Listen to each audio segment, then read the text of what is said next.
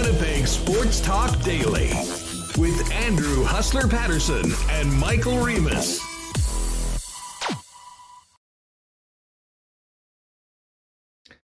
Season's greetings, everybody, and welcome to Winnipeg Sports Talk Daily. What's going on? Episode 200. Cannot believe it. 200 shows in the books at the end of this one today. And we've got lots to get to coming out of the weekend and really more just, you know, from Friday's epic show and crazy, maybe the biggest news day in Winnipeg sports since the team came to Winnipeg on whatever it was, May 31st, back of 2011 um, you know, the combination of the resignation of Paul Maurice, a game that night, and then the unfortunate news that we will not be having any more jet games this week until Christmas. No Nashville game, and then shutting down all cross border travel. So no game against the Dallas Stars. What that means for the Winnipeg Jets is um, some practice time under their new head coach, Dave Lowry, who got his first win as an NHL head coach yesterday over the St. Louis Blues. We're going to get to all of that, the stories around the world of sports, which unfortunately have a lot to do with this damn virus and um, the variant and all of these things. Um, Jeff Hamilton is going to join us. We'll look forward to having that. And then we will talk to Dave Pagnotta uh, about the latest happening in the National Hockey League. Olympic participation looks like that is just about dead.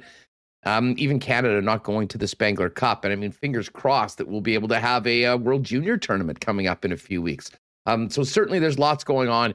The focus, though, is on the Winnipeg Jets, who got a much, much needed win yesterday before going into an early a Christmas break earlier than they had expected. Although, of course, they do have practices, as I just mentioned. Um, we're going to get Remis in here in just a second. Welcome to everybody here. I hope you love the festive theme of the Winnipeg Sports Talk YouTube today.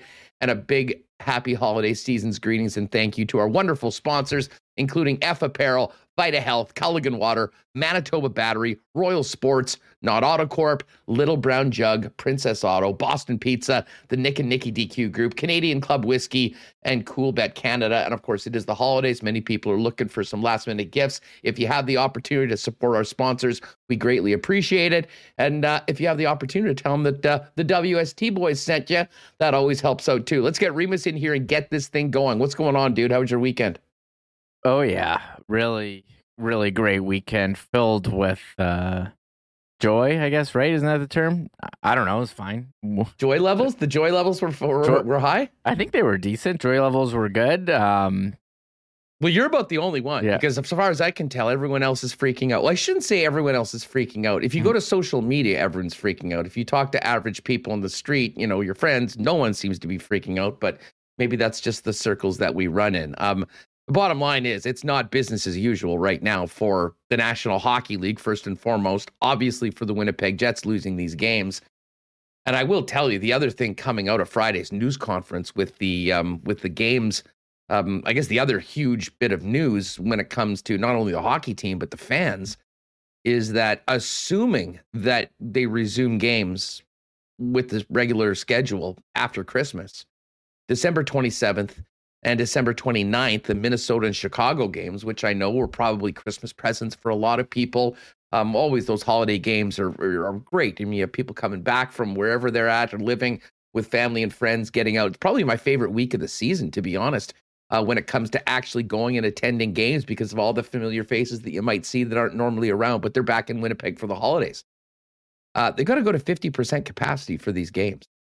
And Remis, I was telling you off air, I mean, as someone that got my entire start in the sports industry, selling tickets, doing ticketing, group tickets, season tickets, I can't even wrap my head around what the folks at True North and the other teams in Canada are dealing with right now that have to go to 50%. I mean, the logistics of just making the decision as to how you decide which tickets are valid and which tickets aren't, refunding them, secondary sales that have already happened with people with their seats.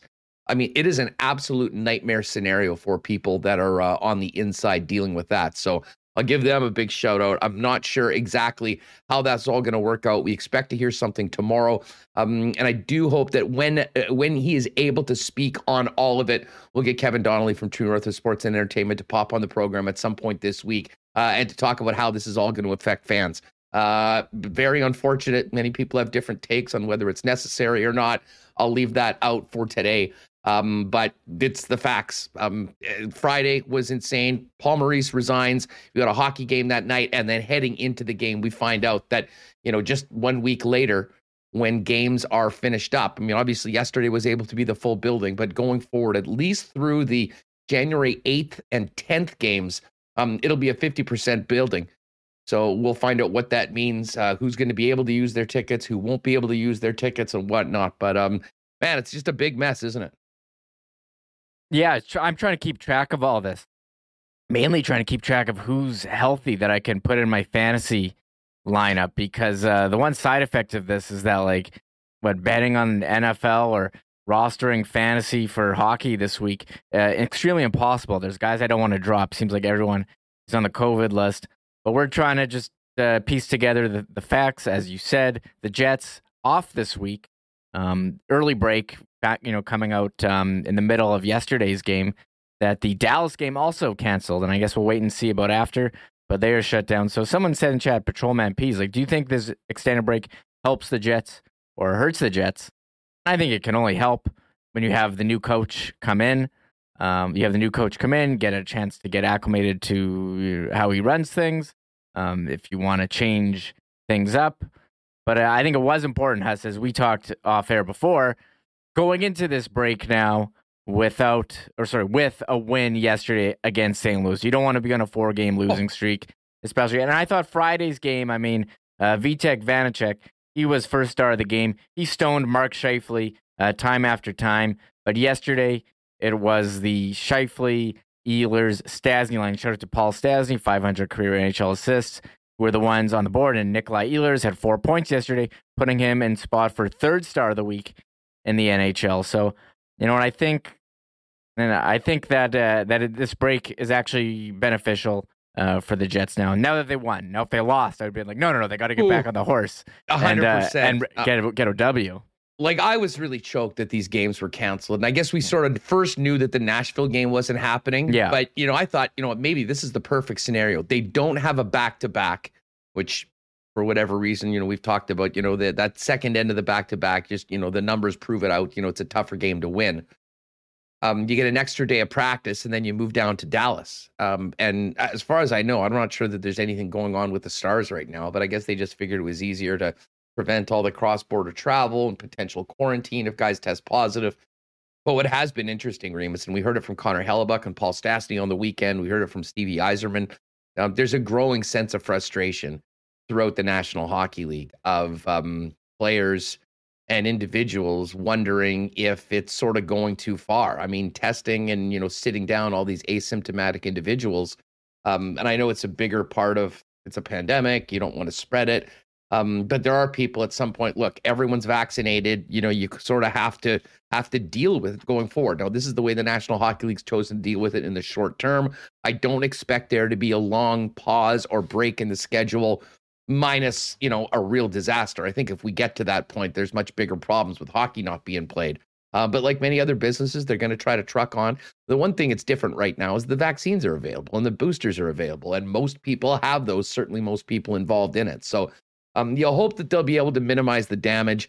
But the bottom line is, and it was hilarious that you said, "Oh, there the joy levels were high." I mean, I guess joy levels were high because of the wind of the win yesterday. Um, it was a tough day in Winnipeg for a lot of fans, a lot of people that loved Paul Maurice, and obviously the players. Uh, the game didn't go very well, certainly with the uh, with the final score at the end. And then throughout the weekend, it was just more bad news after bad news. I mean, the game's being canceled. What's going forward? And I mean, of course, and it's sort of. I mean, I guess we were prepared for this a bit, dude. But when we finally get the word that the NHLers aren't going to Beijing and aren't participating in the Olympics. And that's certainly not a done deal right now, but it seems imminent and almost seems like a foregone conclusion. Um, that's a real lump of coal for every hockey fan around the world that's been waiting for so long to get a true best on best tournament that um, doesn't look like it's going to happen this year. Funny to hear you say lump of coal while standing or sitting in front of your nice Christmas. I just uh, try to keep it on keep it on the theme, man. Christmas uh, scene there. And yeah, I mean, when I heard that, um, you know, Robin Lehner come out and speaking out, it was like, I'm not doing a potential three to five week quarantine. And I think that's the issue with the cross border travel. you don't want to be in a situation where if you test positive, you're going to be stuck there. You don't want to be, go to the U.S. and not be able to come back to Canada because you test positive, and vice versa. So that's something they're going to have to figure out how to navigate. Um, you know, coming out of this break, I'm not sure how to do that. We're just saying what it is, and yeah, I mean, why would you? Why would any player go to China with the risk you're going to be stuck there, maybe potentially miss what NHL paychecks among you know the mental issues of being stuck in a hotel room or being away from your family. So um, I think it is extremely well. It is extremely disappointing. We're not going to get a best on best tournament, but can't they figure out a way to do that um, in North America? Um, and I had said like the best idea I heard. I mean, yeah. they're gathering at the end of the break, the mm-hmm. beginning mm-hmm. of the Olympic break for the All Star game in Vegas. Listen, just take the teams to Vegas, do the tournament there for the next month or, you know, the two week tournament to bang it off. Now, you know, when you're doing something like this with the money that's involved, the insurance, I mean, there has to be a lot of money coming in. You got to get TV for it, you got to sell tickets, all those things. I mean, pretty much logistically impossible to turn that around in a couple weeks or even a month. Um, but hopefully, the, listen, mm-hmm. we're getting screwed out of this because the virus this year. Um, and I would prefer it to be at the Olympics. I think most people would, certainly the players would. Um, but let's get a legitimate World Cup of hockey set up in the next year or two um, that doesn't have a Team North America where you're essentially taking some of the top players from Canada and the United States off of the rosters and fundamentally changing the competition. Let's get best on best national teams and get at it. You know, the more I think about it, Remis, and I don't know whether in our lifetimes we'll ever see anything close to it. But I'm like becoming more and more a soccer guy. Not because I love the sport so much. I mean, I do enjoy it. I mean, I watch the bigger games. I certainly am so into the Canada run, both on our men's and women's side of things. But the fact that that that um, entire sport is built around the club ch- the club competitions, but built in schedules to make sure that they have their best on best for national teams, both friendlies, like in all sorts of years, as well as the big competitions, World Cup every four years, Euro every four, you know, those sort of things. That it, it, it, just it is so perfect and i think that's a big reason why that sport has continued to grow around the world. There's many other factors as well but the fact that you know at the beginning of the season you're playing up until this point then there's a three week break and there's all these international competitions and coming back i'm sure the clubs don't particularly like it at times but there is something to be said about having that national team jersey on the pride that it does what it does for the, the, the sport and the fact that that has always been prioritized from a soccer standpoint yeah, and I, I, agree. I agree with you, and I think we're we're like uh, frothing at the mouth here for some best on best competition, and you know the reason, and they kind of, I think they kind of ruined the World Cup of hockey. I like the idea, you know, of making uh, a Team Europe or the under twenty one team was great, but what they the way they did it wrong was they took away from Canada and U.S. and those teams weren't able. U, U.S. got screwed in the World Cup of hockey. They couldn't oh, have yeah. Matthews, they couldn't have Eichel, so uh, Canada ended up uh, running away with it. We'll see what happens. Uh, but yeah, we're we're preparing for no NHLers at the Olympics, and I think everyone. I think while you're disappointed, I mean, it wasn't like before it's like, well, come to an agreement. Come on, work out the money, do all that stuff. This is like, yeah. okay, you're like, okay, yeah, I, I wouldn't want to, if I was an NHL player, yeah, I wouldn't go to China for the Olympics either. Why would you do that? So, um, hopefully they uh, they figure it out. Well, I, I felt bad for um, my pal Dustin Nielsen, who uh, got the uh, got the proverbial lump of coal this morning. Yes. That Hockey Canada is not sending a team for the Spengler Cup, which means he won't be going over there and won't be calling it. That's he's a great family guy, though. I know he'll be uh, very happy to spend Christmas with his wife and Marshall and Elizabeth. Um, and who knows with what happens? I mean, the World Juniors are, of course, in his backyard, and uh, imagine I'll have him on call if somebody tests positive. I mean, the entire World Junior, we're going to ask Dave Pagnotta about this coming up in the second hour of the program, Remis.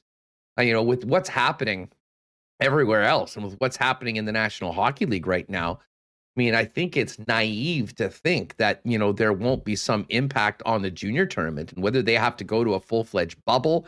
Uh, I'm not sure, but you know, when you see how this variant, and I mean, it doesn't seem to be as serious as the others. I mean, I think that's one thing that is very positive about this, but the uh, it seems to be a more highly contagious, less consequence vir- uh, variant. But I mean, when you're talking about young men, I mean, some not even 18, I think you have to be extra careful um, when it comes to you know what dangers, if you want to say, what competitions have, and we all want to see the games be played, um, and that's just on the ice. Never mind. I mean, this is the biggest cash cow for Hockey Canada and the IIHF, the World Juniors every year when it's here in Canada. So you wonder, we were just talking about how True North is going to deal with figuring out who gets to go to the games and who doesn't with the 50% cap. Um, I know Alberta's sort of been the Wild West throughout this pandemic when it comes to Canada, but with the increasing pressures on the healthcare system and what the politicians are dealing with, I don't know. I have a hard time believing that they'll be able to go, even if I may personally think that if it's a fully vaccinated arena, I'm not sure I mean, at the end of this, the way this thing is spreading right now, I think everyone's going to get it. And you know, you know, can you push it down the road long enough to prevent the huge spike that you know affects the ICU? That's certainly what people are trying to do it. Um, but I think we're seeing more than ever. Get vaccinated, get that booster, uh, because it's coming for everyone. And the good thing is, with the medicine that we've talked about, I mean, the uh, the consequences are in most cases are pretty mild if you if you even are symptomatic mm. at all. Um, but you know, again, putting it all together, it's just a big, big mess right now. First and foremost, you want to keep yourself, your family, and your loved ones healthy.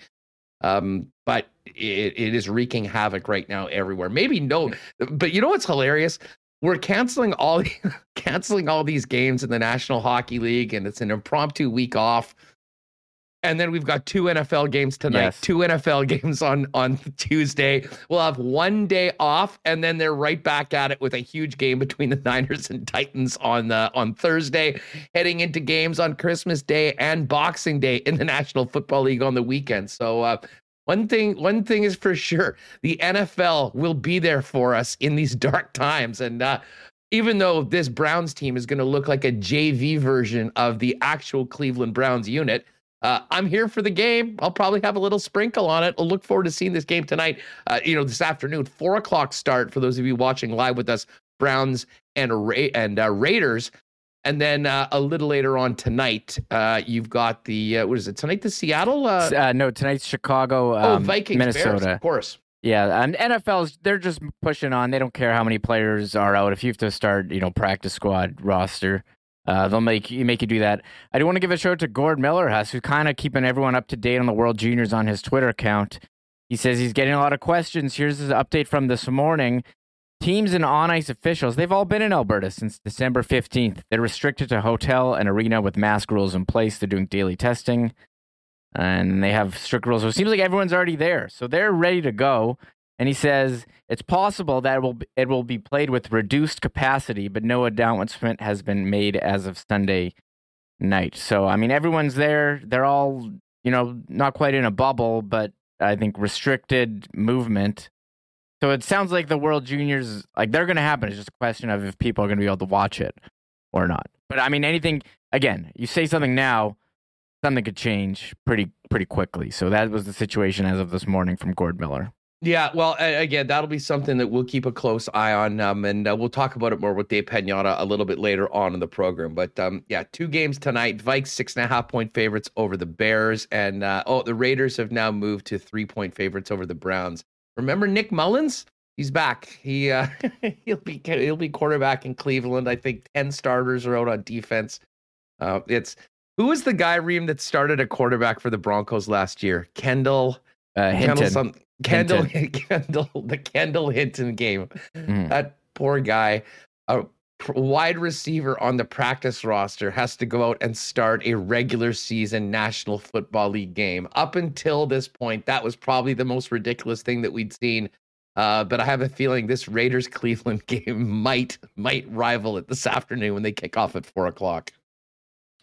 Yeah, well, again, we'll wait and see. And I know I see a lot of people saying in chat a lot of tough fantasy decisions. Like if you had Cooper Kupp on your roster and uh, the Rams have a big outbreak, do you want to pick up? Uh, do you want to, you know, do you want to play him or play a lesser person? It's hard to say Cooper Kupp, but for example, I had just had to make a pickup in my fantasy hockey league. I was like, okay, do I? I need a left wing because everyone's hurt. Do I pick up Paul Stastny or Jamie Benn? I'm like, well, Jamie Benn is playing in Texas where uh, they don't have a lot of restrictions. So I picked up Jamie Benn instead of Stas. Because well, the funny thing know. is, they were supposed to play each other. They would have both been in the same game this week, and neither of them are playing right yeah. now.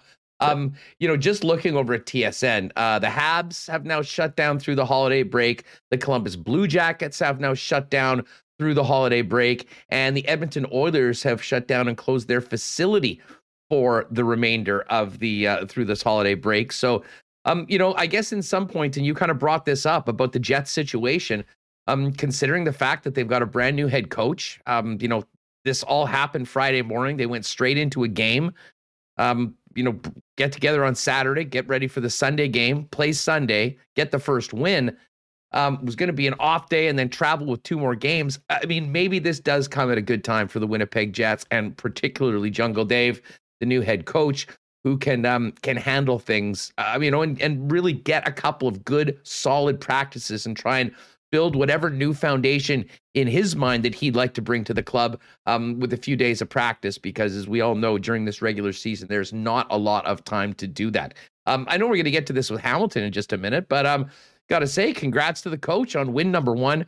What an absolutely monster win for Winnipeg. I mean, we talked about how you know crucial these games were going to be this week. I really thought that this was a massive opportunity if the Jets could do well in these three divisional games um, to give them some momentum that they could bring through the holidays. Two of those games weren't being played, but as you mentioned, Remo, if they had lost yesterday, to go into the break with the uh, the downer, I think for a lot of the players of having the coach resign on Friday, um, the losing that had crept in lately. If they hadn't won that game yesterday, holy smokes, that would have been a miserable week, I think, for players and fans around. So, um, an important win even just in the short term to try to get some good feelings around the hockey club um, going into a few days, hopefully of spirited practice, and then uh, a team that'll be rested, recharged, and uh, ready to go to do some winning once you get out on the other end, presumably at home in front of 50% on December 27th. But I guess that's all up in the air as we uh, continue to take this day by day. Yeah, we'll wait and see. And the Jets got some uh, bad news Friday. Um, you know, we were all waiting for the Gus bus and he got what got out of the garage and uh, got a flat tire right away. He's he's day to day, and then we had um, Evgeny Svechnikov who got hurt on Friday. Now he seems like a longer term. Uh, I think Coach Lowry saying much longer than that. So they made a couple call ups Sunday. Uh, Kristian Reichel made his NHL debut. And really CJ- cool for Reichel to mm-hmm. do that. This is an undrafted player that I remember when he signed, and I believe he's the son of Robert Reichel, if I'm he not is. mistaken. Um, you know, he was a guy that wasn't drafted.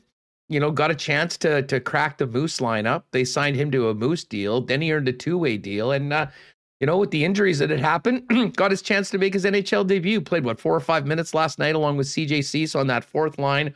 Um, so credit to him. Those are always great stories of guys that have been overlooked that managed to get to the NHL and who knows whether he ever plays another game, but no one will ever be able to take that away from him.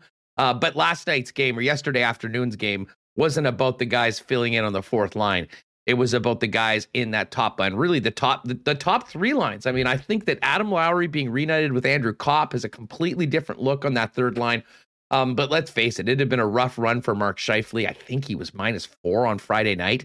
Um, for Scheif to score after the gajillion chances he's had lately to actually get one behind the goaltender and to be a part of a line, including Nikolai Ehlers and Paul Stastny, that exploded the way they did. Um, that was the Christmas gift that 55 was looking for, I'll tell you that. And um, that was a great start for that line under Dave Lowry. I'll tell you what, they didn't get on the board, but I mean, Pierre Luc Dubois was everywhere. Kyle Connor was looking good last night. And a very simple change on the power play sure, sure changed things, didn't it, Remis? I mean, swapping over Scheifele and Connor so they're on the ability to take passes for one timers as opposed to the way it was set up seemed like such a simple and obvious tweak.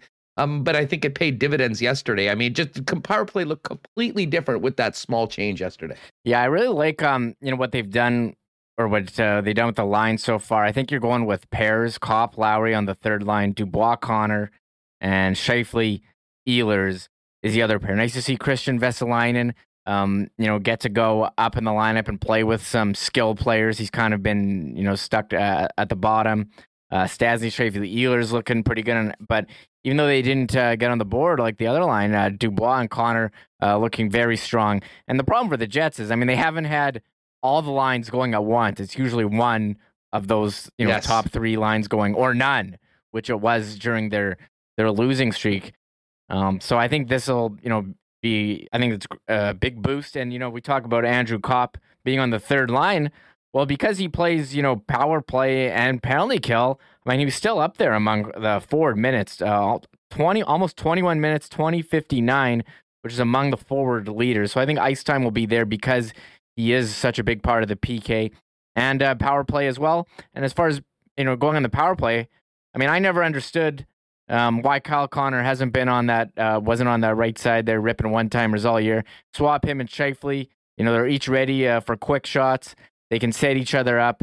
It seemed to make too much sense, and that and um, that was a logical change. And there they were yesterday. Huss special teams, one for three on the power play, and uh, three for three on the penalty kill. So that was a positive for the Jets in yesterday's win. Well, and the biggest shock of the entire weekend, without a doubt, Remis, has to be the fact that Alex Ovechkin did not yes. score on the power play on Friday night and set the record. I thought the he PK the was good. You know, there was a bunch of things actually that I think were positive coming out of Friday's game, even though it was very weird coming into the game. And I had a couple friends that were actually inside the game before I got in and said, "Guys, I'm watching warm up. It looks like a funeral in here."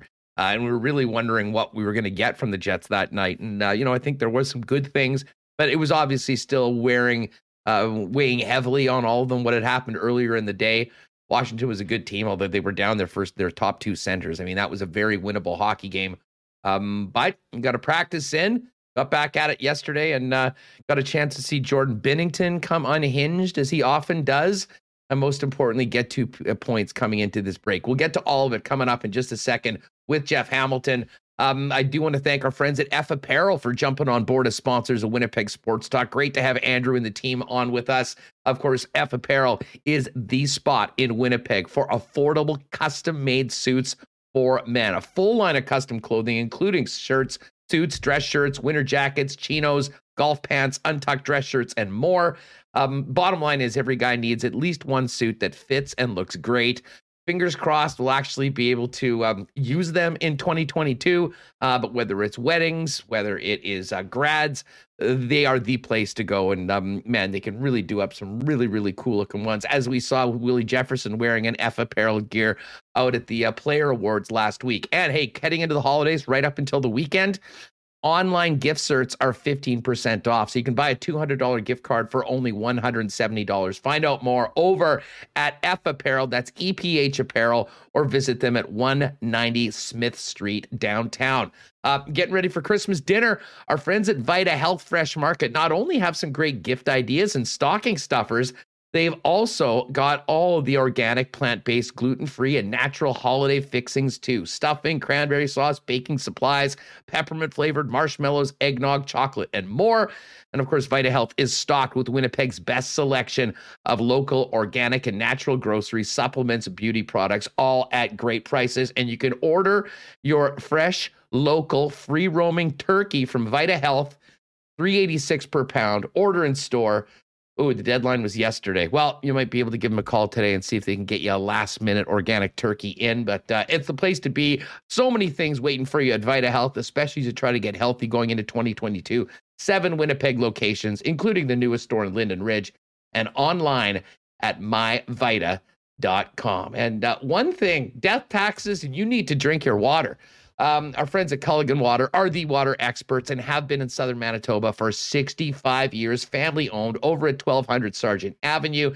They've got it all water softeners, filters, bottled water coolers, whole home systems, and drinking water systems, and city-wide water delivery services, not to mention commercial and industrial water products and solutions. Great December promo. Culligan Water, $9.99 a month for the first three months, or you can give the gift of Culligan Water for $9.99 for the first three months. Give them a call, 694 5180, or hit them up online at drinkculligan.com. All right, it's hammer time. Uh, let's welcome in from the Winnipeg Free Press our good friend, Jeff Hamilton.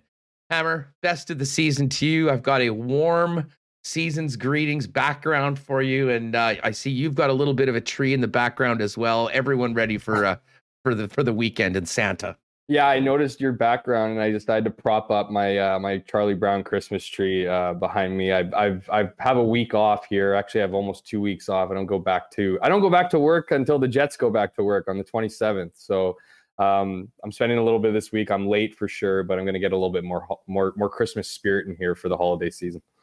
Well, you know what? Step it up like I did. Grab a picture off the internet and throw yeah, it in the back. It's, Google it's, it's a great way of doing Christmas it. background. Wow, I could have probably done that too. Um, you know, listen, there's so much to get to, but uh, I don't want to sort of bury the lead. I mean, it's pretty hard not to start our conversation going back to Friday morning. Um, fill us in. Uh, how did you how did you get the news, and what was your reaction when you heard that Paul Maurice was resigning as head coach of the Winnipeg Jets? Well, I got the news probably when everybody else got the news and that um, you know until it was posted i i had no idea. Um, i had no inkling. I had no feeling that that this move was happening. I actually first found out my uh, my brother sent uh, sent me a message in our in my siblings group chat and i thought it was a joke. Like i thought it was i thought someone doctored the, uh, a press release um, that Paul Maurice was resigning and, and, stepping down, and so I wasn't able to make it. I was off. I wasn't able to make it down there, um, you know, to hear his kind of. I obviously watched his his final comments and stuff, but I wasn't in the room for it. Um, I think my first feeling was.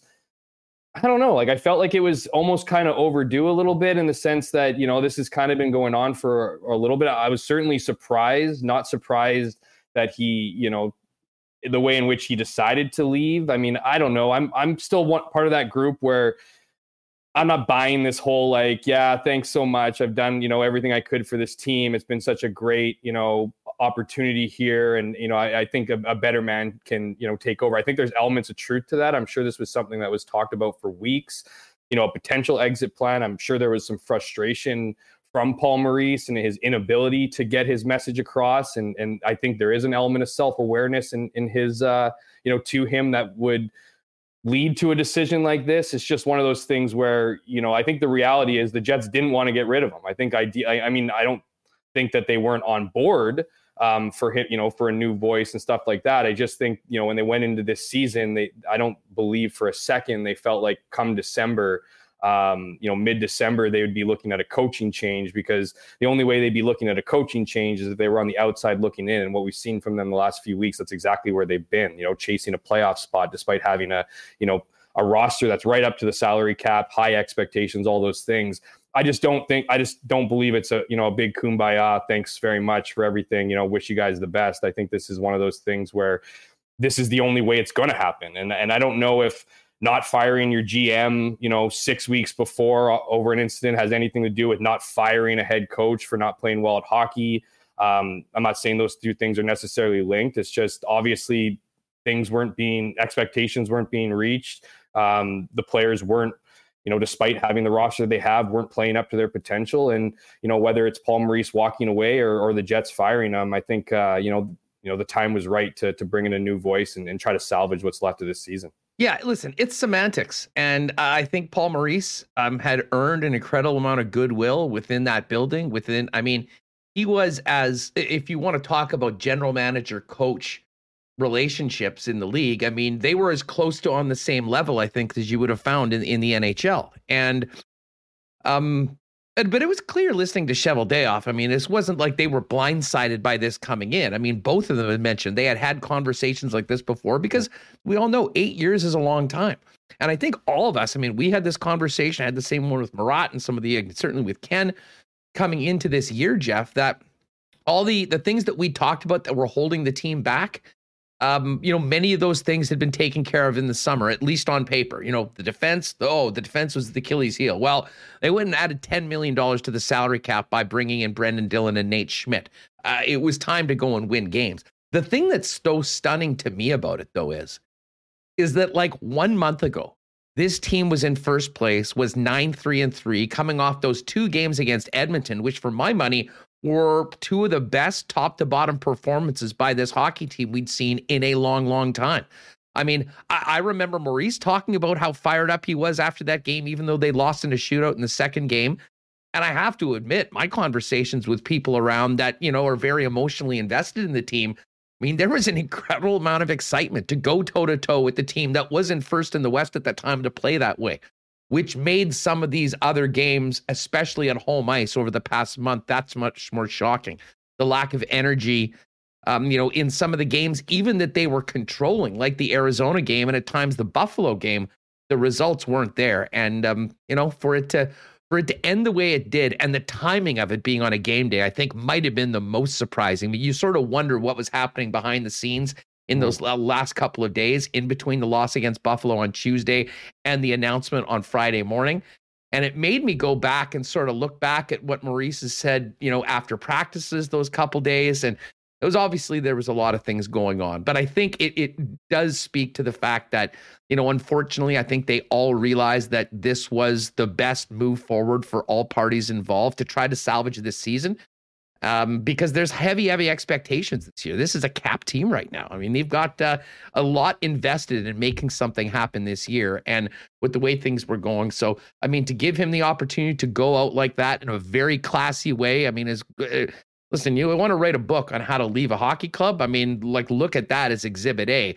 Um, the bottom line is not a lot of people in hockey world have as much stroke as Paul Maurice had here in Winnipeg and are afforded that opportunity. But the bottom line is the decision's made, moving on. And uh, man, did that team need that win yesterday going into uh, a holiday break that's coming earlier than expected. Yeah, certainly. Lots to unpack there. I think, you know, the, the timing was interesting. You had days in between, you know, I think it I think it was you know, it's not usual to dump it on players who were clearly surprised um, by the move on the day of a game. And, and I'm not surprised that they kind of came out flat against Washington and um, lost that game. Certainly a good rebound game against St. Louis. And you're right, Huss. I mean, you have this long break. I mean, you put together another dud. You're going into the Christmas holiday, you know, on a lowest of lows. You you know you ultimately it's the it's the, essentially the play of the of the players that leads to the you know the destiny of the coach. So you know that some of them are wearing.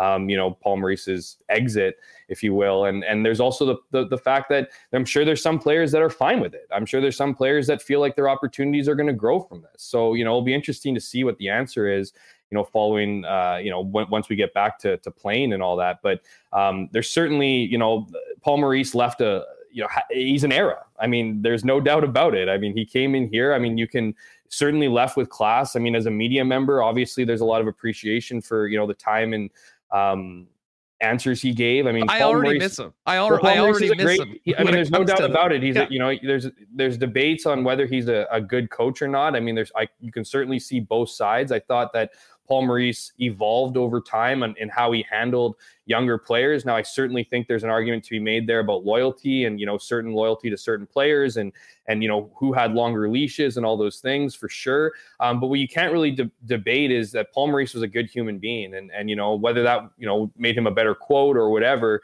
You know he he, he was certainly a great person, and you know and, and I'll just touch on one other thing about you know his exit yeah, of course he was appreciative. I mean, not a lot of coaches get eight seasons to figure things out. You know, it wasn't like the Jets were world beaters for all those years. They had one good run, um, you know, and and he was able to. I don't know if if excuses is the right word or whatever, but he was able to get longer leashes based on you know events that happened where I don't think organizations or some organizations at least in the NHL would have cared that Bust, you know Dustin Byfuglien just left, right? Or or that they you know battled injuries and all those things. I mean, they want it's a results driven uh, business, and so maybe that does add a little bit more legitimacy to to Paul Maurice's exit in the sense that he understands he had a really really good opportunity to do something here, right? I mean, if you you know eight seasons is a long time as a coach, and as we all know, you know prior to his leaving this team, he was the second longest tenured coach in the NHL behind Jon Cooper, who has, you know, multiple Stanley Cups with the Tampa Bay Lightning. So certainly he's appreciative. And, you know, maybe there is a maybe there is some validity to acknowledging that, you know, you're not getting the best out of these players. Eh, that no matter what you do, because we can't say Paul Maurice didn't try in, in some respects. I mean, he was juggling the lineup seemingly every every second game. And again, I think there was a bit of a downfall to his loyalty to some players and you know, certainly led to maybe some resentment in the room for not, you know, getting opportunities. That's just a natural competitive thing. But all in all, I mean, it's going to go down as a mostly unsuccessful tenure in Winnipeg because we are a results driven, uh, you know, league. But at the same time, I mean, I think he brought a lot of credibility to the organization as well, and certainly a lot of a lot of respect for the position he held. Yeah, I mean, I, I, listen. There's only one team that wins the cup every year. I mean, I guess if that is your you know, if there's 31 teams are losers and one team wins, then yeah, I hmm. guess that they weren't successful. But I think when we look back, especially taking a step forward, looking at the the players that many of these young guys that have only played under Paul Maurice, what they've turned into, Um, you know, getting into the playoffs, what I guess four or five, if you want to call the play-in thing in that weird bubble year um there. And then of course a run to the cup final. And I mean, I still think that or the uh, the Western Conference final, and I still think it was the it, what what stood out to me, Jeff, uh, was the fact that they said that some of these conversations dated back to last summer. And you know, the excitement and the achievement of beating the Edmonton Oilers the way they did in four straight to be followed up with the four game exit with the Montreal Canadiens. And I know a lot of people will talk to the Scheifele suspension as a big part of that. Mm-hmm. But I mean, the minute that happened, this team was done and there weren't any answers. And, you know, I mean, I think this team is good enough that you should be able to take a player like Mark Scheifele out, as much as that's a devastating blow, and have other guys kind of step up and see that. And you know, part of it was where Dubois was in. I mean, if that happens right now, I think it's probably a different story with the way that he's playing and how important that center position is. But it was clear that that one had a lot of scar tissue through the offseason. And then the one thing that I wasn't really expecting, but I did appreciate hearing from the coach was him talking about, I mean, with all that experience, just how difficult this past year plus had been. And I'll be honest, that's not something that I really think about. I mean, we're all dealing with this in a different way. And you know, now I'm doing the show from from here instead of being down at a studio. And there's obviously been a lot of changes. Um, but I think it it was important for him to say that. And I think it's important for kind of people to realize that the context of what everyone is going through. I, am not sure that there's any industry. Um, well, there's a few that have been you know where your day-to-day life has been so impacted with what you have to do just to be able to show up at work. And it was obvious that um, that that had taken a toll on the head coach as well. You know and, and, and i'm not making light of this but like by the end of it i mean the bags under paul maurice's eyes were heavy. I mean this guy you, you can't say he didn't try. I mean this guy looked at certain points where he looked like he didn't sleep. Well, he and, certainly cared. I mean, you and, could tell. And, and yeah, there's it. absolutely no doubt about it. And there is an element to that. I mean, we don't know what's going on in, in Paul Maurice's personal life and, and, you know, the energy exerted over the last, you know, two very challenging seasons here with COVID restrictions and all that. And, um, you know, and I think maybe – you know, it wasn't, you know, I, I, have a hard time, you know, I have empathy certainly for the situation. I mean, he's also a million dollar, you know, multi million dollar a year paid coach. So it's not like, you know, struggles haven't been hard for everyone. Um, but maybe there was a bit of reflection in, in that maybe he just needs a break. You know what I mean? Like the, this is obviously a, um, you know, a market where the fans are extremely passionate. They care. I mean, they like to put on this brave face that they don't read things or don't go on Twitter and you know you know read up on what fans are suggesting. But I mean, I'll remind I'll remind you and others here that you know early, early in training camp, I mean, an off the cuff comment by Paul Maurice included how he handles younger players. I mean that that's been a a narrative, you know, which is you know certainly has its truth to it, but it's been dr- driven by passionate fans who want to see this team do better. So you know maybe a lot of that, maybe it's the market, you know, maybe it's uh, other opportunity, maybe it's you know a break from this. Who knows? You know, I mean certainly it wouldn't have been an easy decision. You know, as as Kevin Cheveldayoff said, the, the exit included being quote unquote taken care of. So it's not like Paul Maurice just walked away from a bunch of money um, you know, it's just, you know, I think it, it, his time came, and and at the end of the day, I think there was heavy, heavy, heavy expectations, um, expectations that Paul Maurice knew he wasn't meeting as as the head coach here, and certainly that falls on the players as well. But as we've as we've said a thousand times, and we'll say a thousand times more, um, you can't fire the players, you can't get rid of the players. It's not it's not as easy, um, and the change you usually make is at the top. And in this case, you know, Paul Maurice moves on, and we'll see what Dave Lowry can do, and and see what happens and how this position evolves over the weeks and, and months. Well, let's get to that. Um, you know, it was interesting that Dave Lowry came in, and I know a lot of people were talking about what happened in Vancouver. I mean, they cleaned house. I mean, they moved out everybody and brought in Bruce Bro, Bruce Boudreau, an outside voice, and here you go, Bruce. Um, figure it out, and you know, obviously they've had this great start under Bruce to start it off. This is bringing in a guy that was already in the dressing room for the last couple years. Um, mm-hmm. A different voice, yes. Um, what do you make of the challenges for Dave Lowry? And I mean, let's just assume we're talking within the window of this year. No guarantees of anything beyond this season, but a huge opportunity for him, you know, to come in and make a big change and maybe establish him as the guy that should be the guy going forward. But I mean, if you're Dave Lowry or looking at this situation for Lowry going in as head coach, um, where do you start? And uh, and who are the players that you think maybe stand to to benefit the most from this change?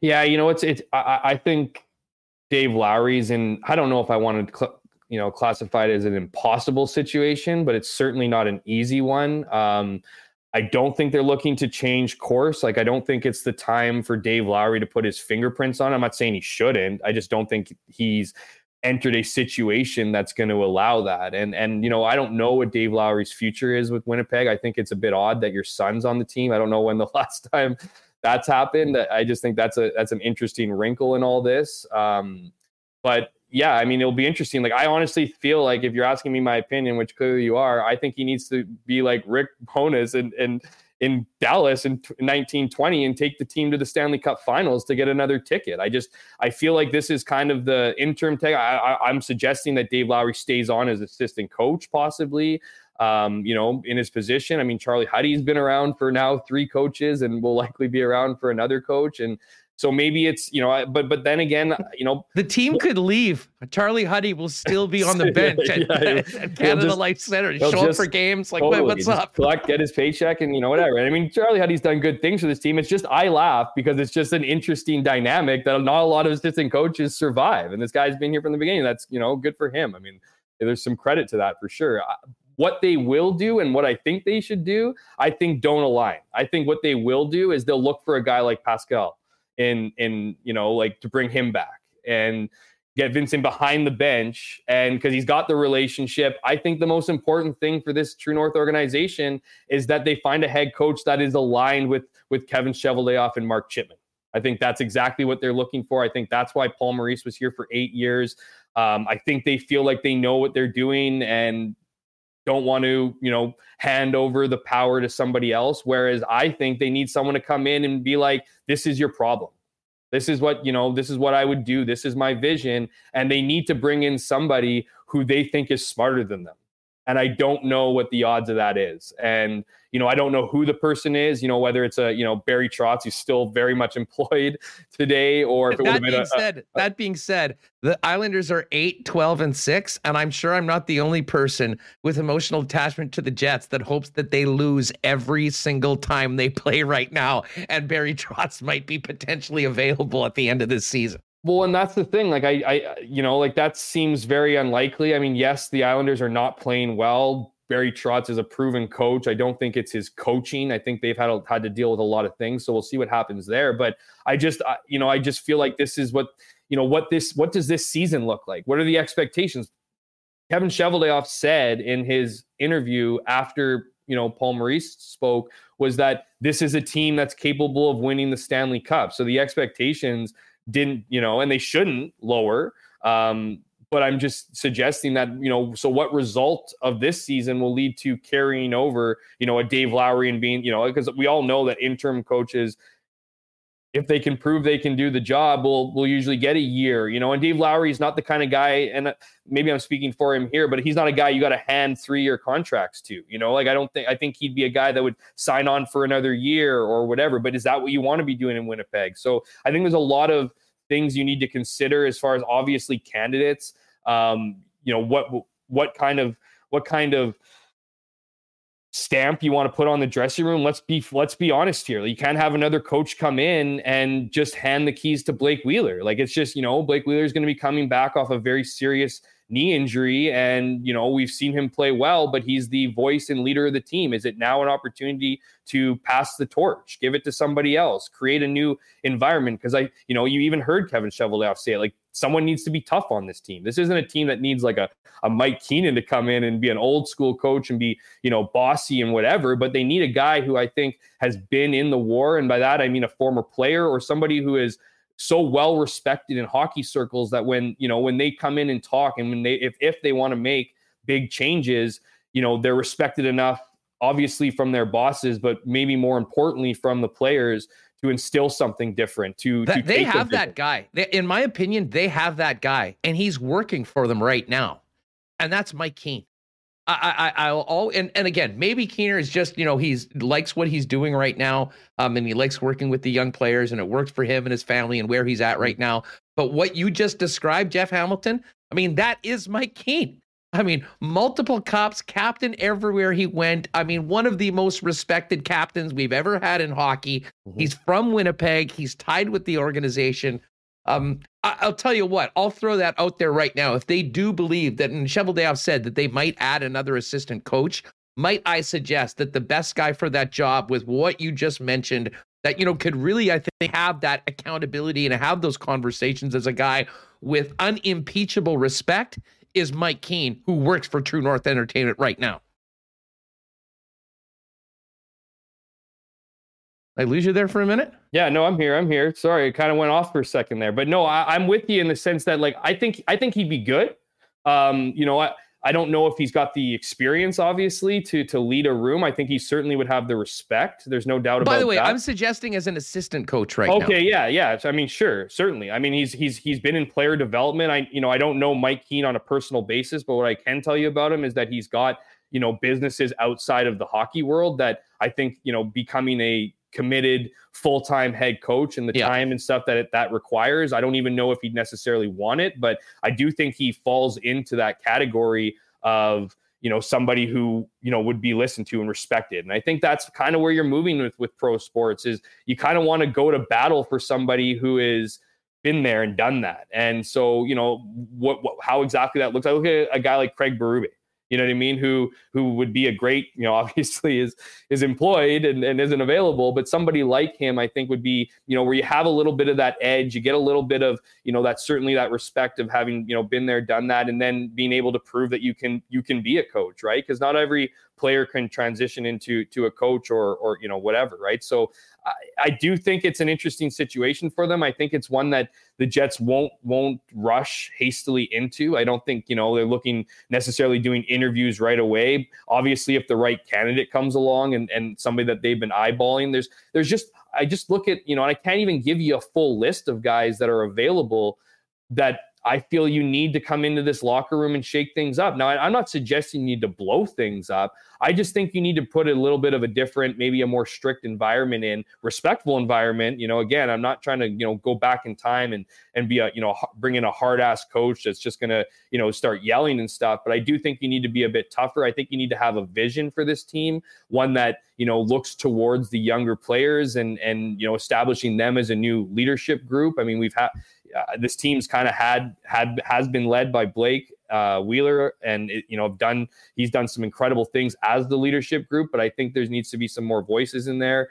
some more people that are kind of leading the pack, and and you know whether this is the opportunity now or if you look towards next season. When I say look towards next season, I'm not saying you know they're going to give up on this season. I'm just talking about bringing in a big move. We know that that is not an easy decision for this organization. They've only ever had two head coaches, and I'd argue Claude Noel was kind of a you know sacrificial lamb, if you will. I think he was hired to be fired. All coaches are hired to be fired, obviously, but just given the makeup of this team, I think they hired him to get a process so that if they brought a guy in, that it would take a bit of time, that they could bring in someone like Paul Maurice. And now they're in a situation where they need to replace Paul Maurice. And um, I just think you can't get it wrong. I don't know if if you have the luxury here to give a new guy a head coaching job. I'm, again, I'm not saying you got to go old school or whatever, but well, here's you this. better be yeah, you better you get in the right guy because you don't really you know this team it, it like this team likes to be loyal, so you better be loyal to the right one. It was funny that they were playing St. Louis yesterday, and Dave Lowry got his first win against St. Louis.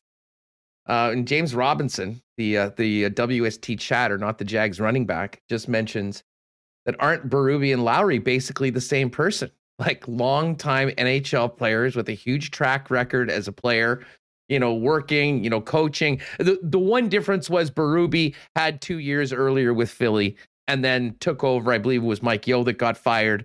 Um, but he came in as a, you know, coming in as an interim coach. He yeah. was still the interim coach when they were parading around St. Louis and Brett Hull was all right. smash going, uh, we want blues or whatever. I mean, that was how yeah, that one yeah. ended. So I mean, I think we um, I, listen. I think there's a huge opportunity for Dave Lowry going forward right now, and I mean, if things can go really well, he puts himself to the top of that list. They obviously know the man; they were comfortable with him getting the opportunity. Uh, but I do think, and and just quickly, you mentioned Blake Wheeler. He is the captain of this club.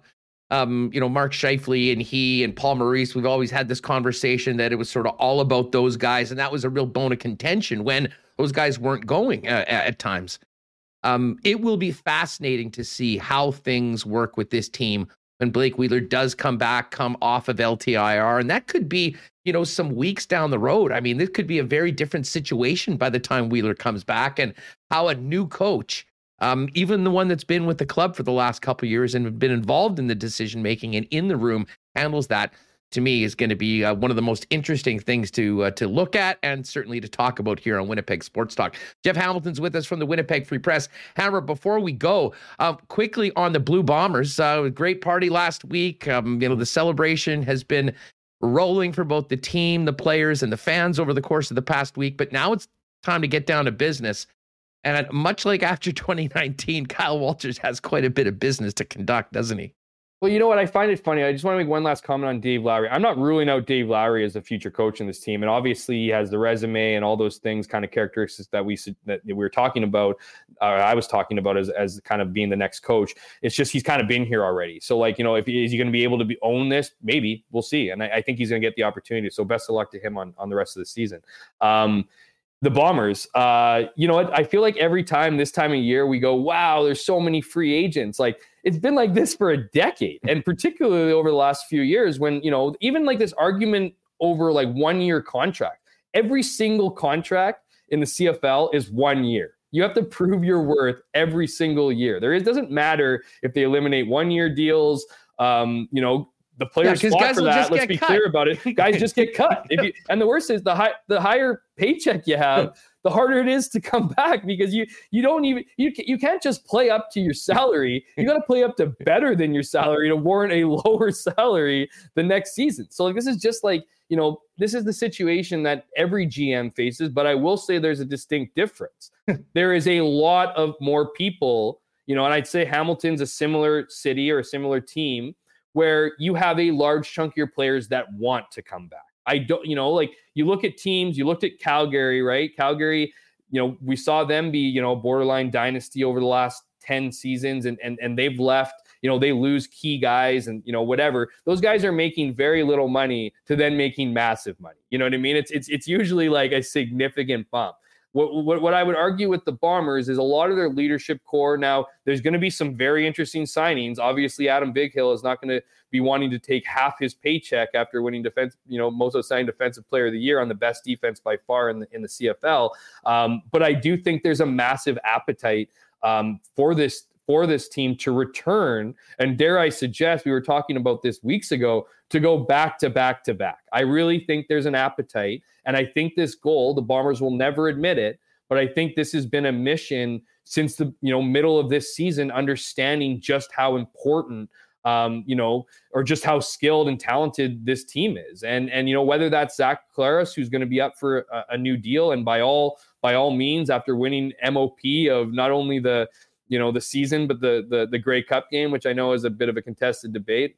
Um, I didn't vote, but um, at the same time, you know, he's not going to take you know, Mike Michael Reilly money. He isn't going to come in off season and ask for seven hundred and fifty thousand dollars. He is going to take a team friendly deal. Now it's probably going to be more than he made last season, but not significantly more. And I think you're going to see a lot of that with a lot of players because the reality is, you know, this whole grass is greener. You know, grass isn't always greener on the other side is is is certainly true in the CFL. And and so the other things you consider where it's you know this is the daily life you know life to life whether that's housing costs, whether that's just cost of living. You know, what do the teams provide you? We know that the Bombers provide have great facilities, obviously a great stadium, a loyal fan base, opportunities to go out in the community. There's there's teams in the CFL that if you're a community driven guy, yeah, you can get involved in the community. It's just not cared about as much. So like Winnipeg has that. Um, there's so many positive things about what the Bombers have been able to build over the last few seasons that we're no longer in that that era where it's like, oh yeah, you know, do I have to go to Winnipeg? Everyone wants to go to Winnipeg. So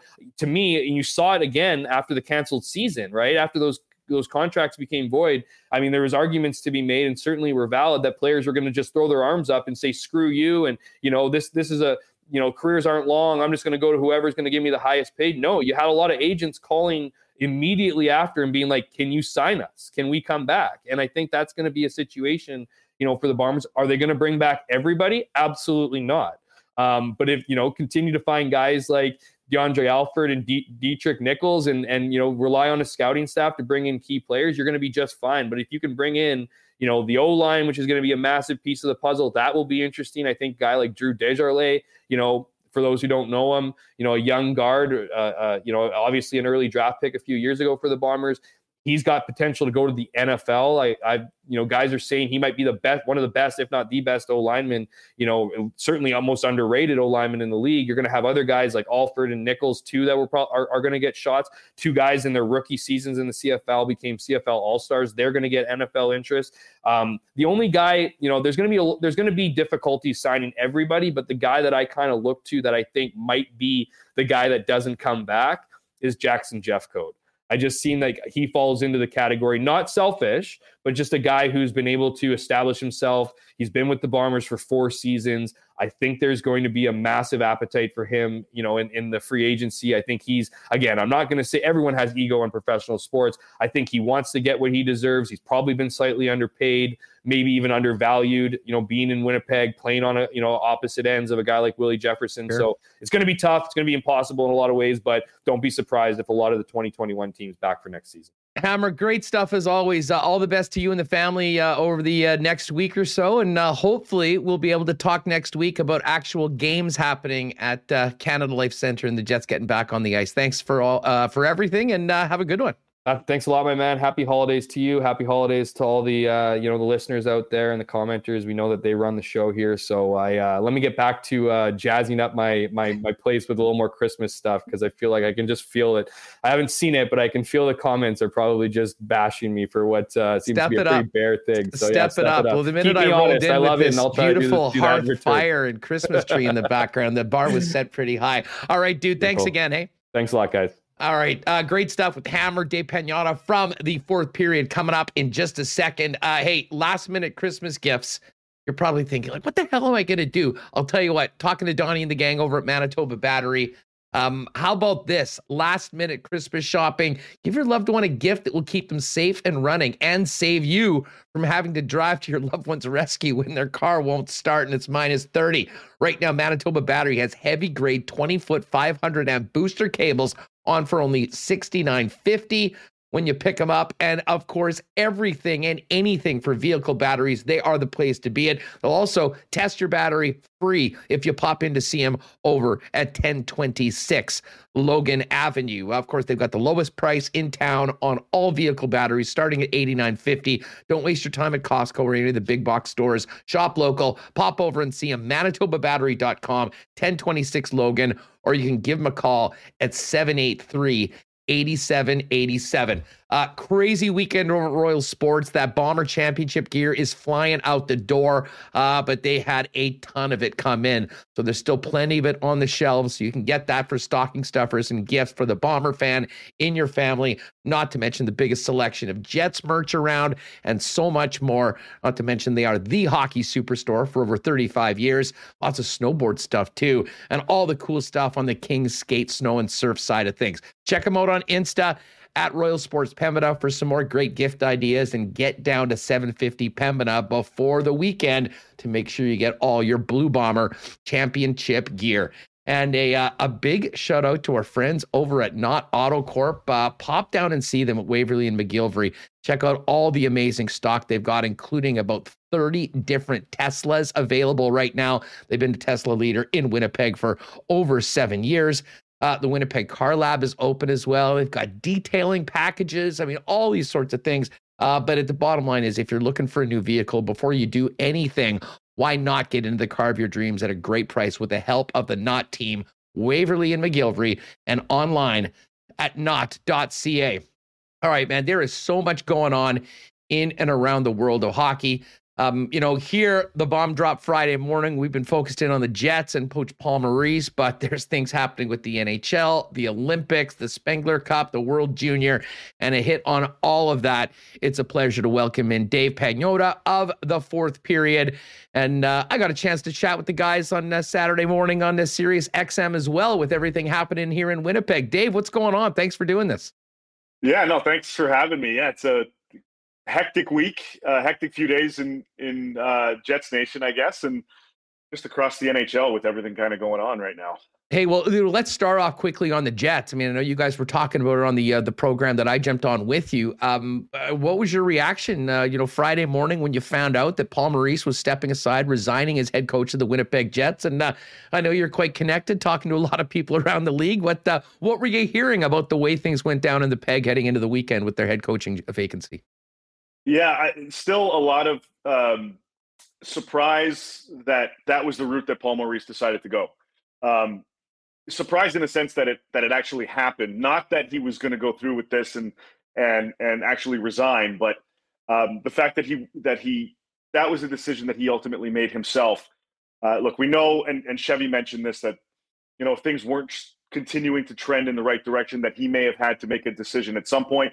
Uh, but the fact that this was Paul's choice, his decision, uh, and and feeling that this was the right thing to do for him and for the organization, um, you know, props to him for doing that. He's getting a lot of it around the league, but that was just the initial surprise that he actually went in that direction versus trying to like keep things going. He's been around a long time. He knew mm-hmm. that this was probably as far as he could go. So kudos to him. And now it's you know Lowry's uh, kick at the can here to try to get this team going consistently in the right direction. Yeah, I mean it's as classy as an exit as I think we'll see. Um, I think oh, that oh, yeah. was pretty much um, you know echoed by everyone, even the biggest critics of Paul Maurice here in the Winnipeg market. Um, but Dave, it is kind of stunning that we're sitting here. A, a yeah. month ago, the Jets were in first place, and they went toe to toe with the Edmonton Oilers, who were in first place at that time, in two of the best games that we've seen in a long, long time. And to think that it fell off to the degree that it did, um, the yeah. underwhelming losses to Arizona and Buffalo at home, it seemed like it all came to a head. And, um, you know, the one thing that really became apparent from the press conference of both Maurice and Cheveldayoff on Friday was that this wasn't the first time that they'd had these discussions. It dated back to last summer after the sweep at the hands of the Montreal Canadiens. And I think earlier in the month, um, and then they went and beat New Jersey and beat Toronto, and maybe it bought a little bit more time to see if things were getting back on track. But when, when the coach said, and it, it was very interesting, and I've never heard this before, a guy leaving saying, I mean, I've been in this game for 26 years. I have more experience than anyone, and I knew that it was time to move on. Um, you know, it uh, a very unique situation, but it also leaves this hockey club at somewhat of a crossroads. Um, you know, going forward with a lot of talent, a cap team, major expectations and a seismic change when it comes to the leadership of the organization behind the bench that I don't think anybody saw coming. Certainly not when they were 9 3 and 3 a month ago. no, definitely not. And and that's it's, it's it's funny how quickly things can change and evolve in the world of sports, right? I mean, like you said, a month ago things were looking great, and now there's a new head coach behind the bench. Um, but again, I think this is, you know, you get to a point where things when things are going good, they're going really good. They're doing really, really well, and you don't question anything else. As soon as you hit a bit of a wall you, and, and things start to, to trail off a little bit, that's when you start to know exactly the ins and outs of a club. And it certainly seemed to me in in what Paul Maurice was saying that he wasn't able to right the ship because of him being there for so long. Maybe guys were tuning him out. And it's not a, a tune out in I don't care what this guy has to say anymore. It's more of a I've heard this before. You get overly frustrated. You start to second guess yourself. We should be able to do better. And all of these different elements come into play. And if he feels like he clearly did that he isn't the guy that's going to be able to send the right message to get this team back on track, then he decided, yeah, this is this is pretty much it. And whether that's Lowry that can do it, you get even though he's been there for a little bit, different voice in terms of calling the overall shots um, you know, this type of move, whether he resigns or gets fired or whatever, it sometimes is a bit of a jolt to the rest of the group to say, okay, look, we, we know what we're capable of. It's time for us to, you know, get it into high gear, kick ourselves in the butts here and get going. This could be simply a scenario where that kind of plays out and, and they do get back on track. And that's certainly the hope.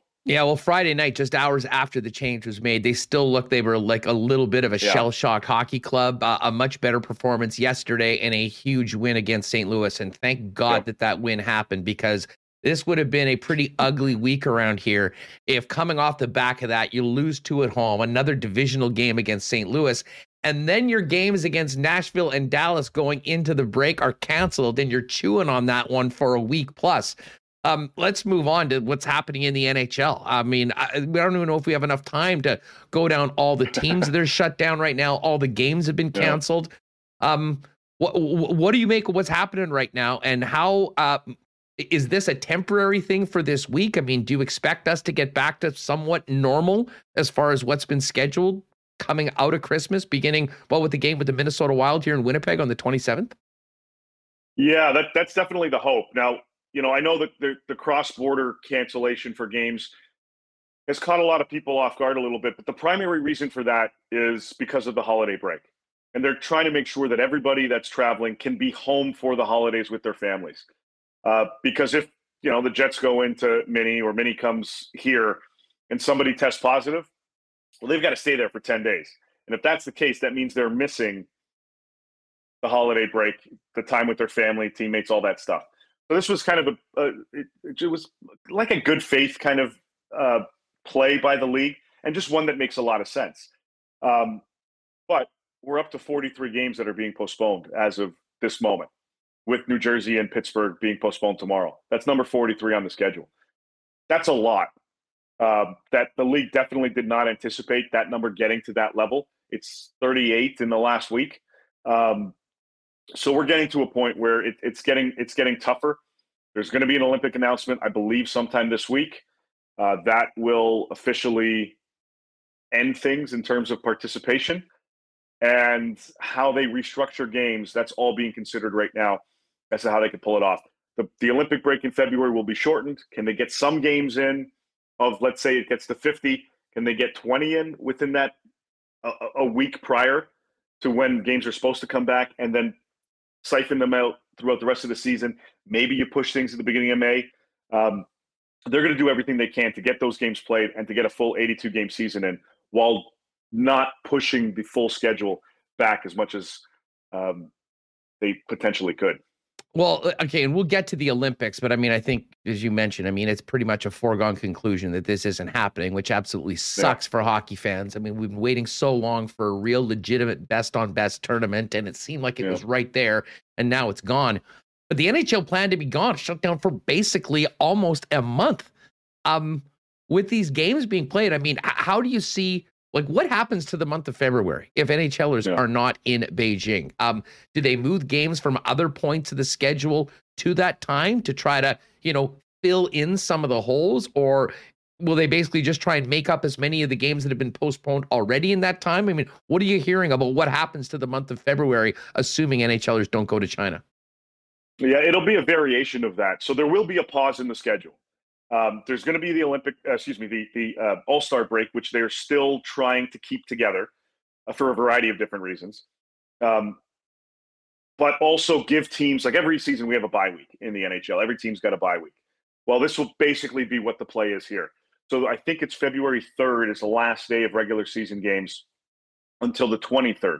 Well, within that time period, they're going to give teams a break. You're probably going to see the 21 day get cut in half and the week of the 14th is when they'll start to sprinkle in some games. And like you said, it's possible some games could get moved up so that it, it makes it more accommodating from a travel perspective to get in the canceled games and postponed games then. Or they'll fill in some of these postponed games and, and move forward. Um, you know, a lot of rinks have dates booked for concerts, for other types of shows and things like that. But there's still, I did a quick comb through a lot of the rinks.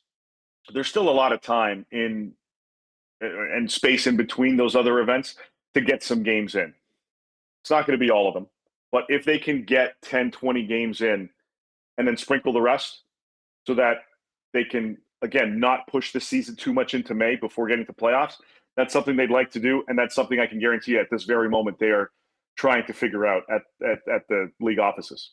I guess uh, I guess we shouldn't hold out hope that they could just uh, maybe get all the national teams to show up in Vegas after the All Star break and just do a tournament there in Vegas. It would be too perfect. Yeah. But as we know, and people were yeah, asking about that, the logistics involved and the cost, the insurance. I mean, you need to be able to make money. You need to be able to pay for it, and you know, selling tickets, television, all that stuff. You don't just pull that off in two or three weeks. However, Dave, right. let me ask you this: considering um, the excitement, how important it was to the players as well as the fans, maybe not as much the owners as they saw it as a nuisance to have this best on best tournament at the Olympics. where do they go from here? Um, are we just waiting till the next Olympic Games for something to happen, or does this maybe provide uh, more of an urgency for the NHL to do it and do a World Cup of hockey in a way that was it? I don't want to call it bastardized, but I mean, I'm still choked. It, North, the team North America was cool, but I mean, the minute you did that, we didn't have a best on best tournament. I mean, Matthews and Eichel didn't get a chance to play for the United States. Connor McDavid wasn't on Team Canada. Um, w- when can we hope to see this tournament that we were all so excited for this year in China? 2024 um, is the is the hope. Uh, now they haven't given it that much consideration because primarily um, they're trying to figure out the Olympic thing. So once this all becomes official, I, I, believe I'm led to believe it's going to be this week at some point.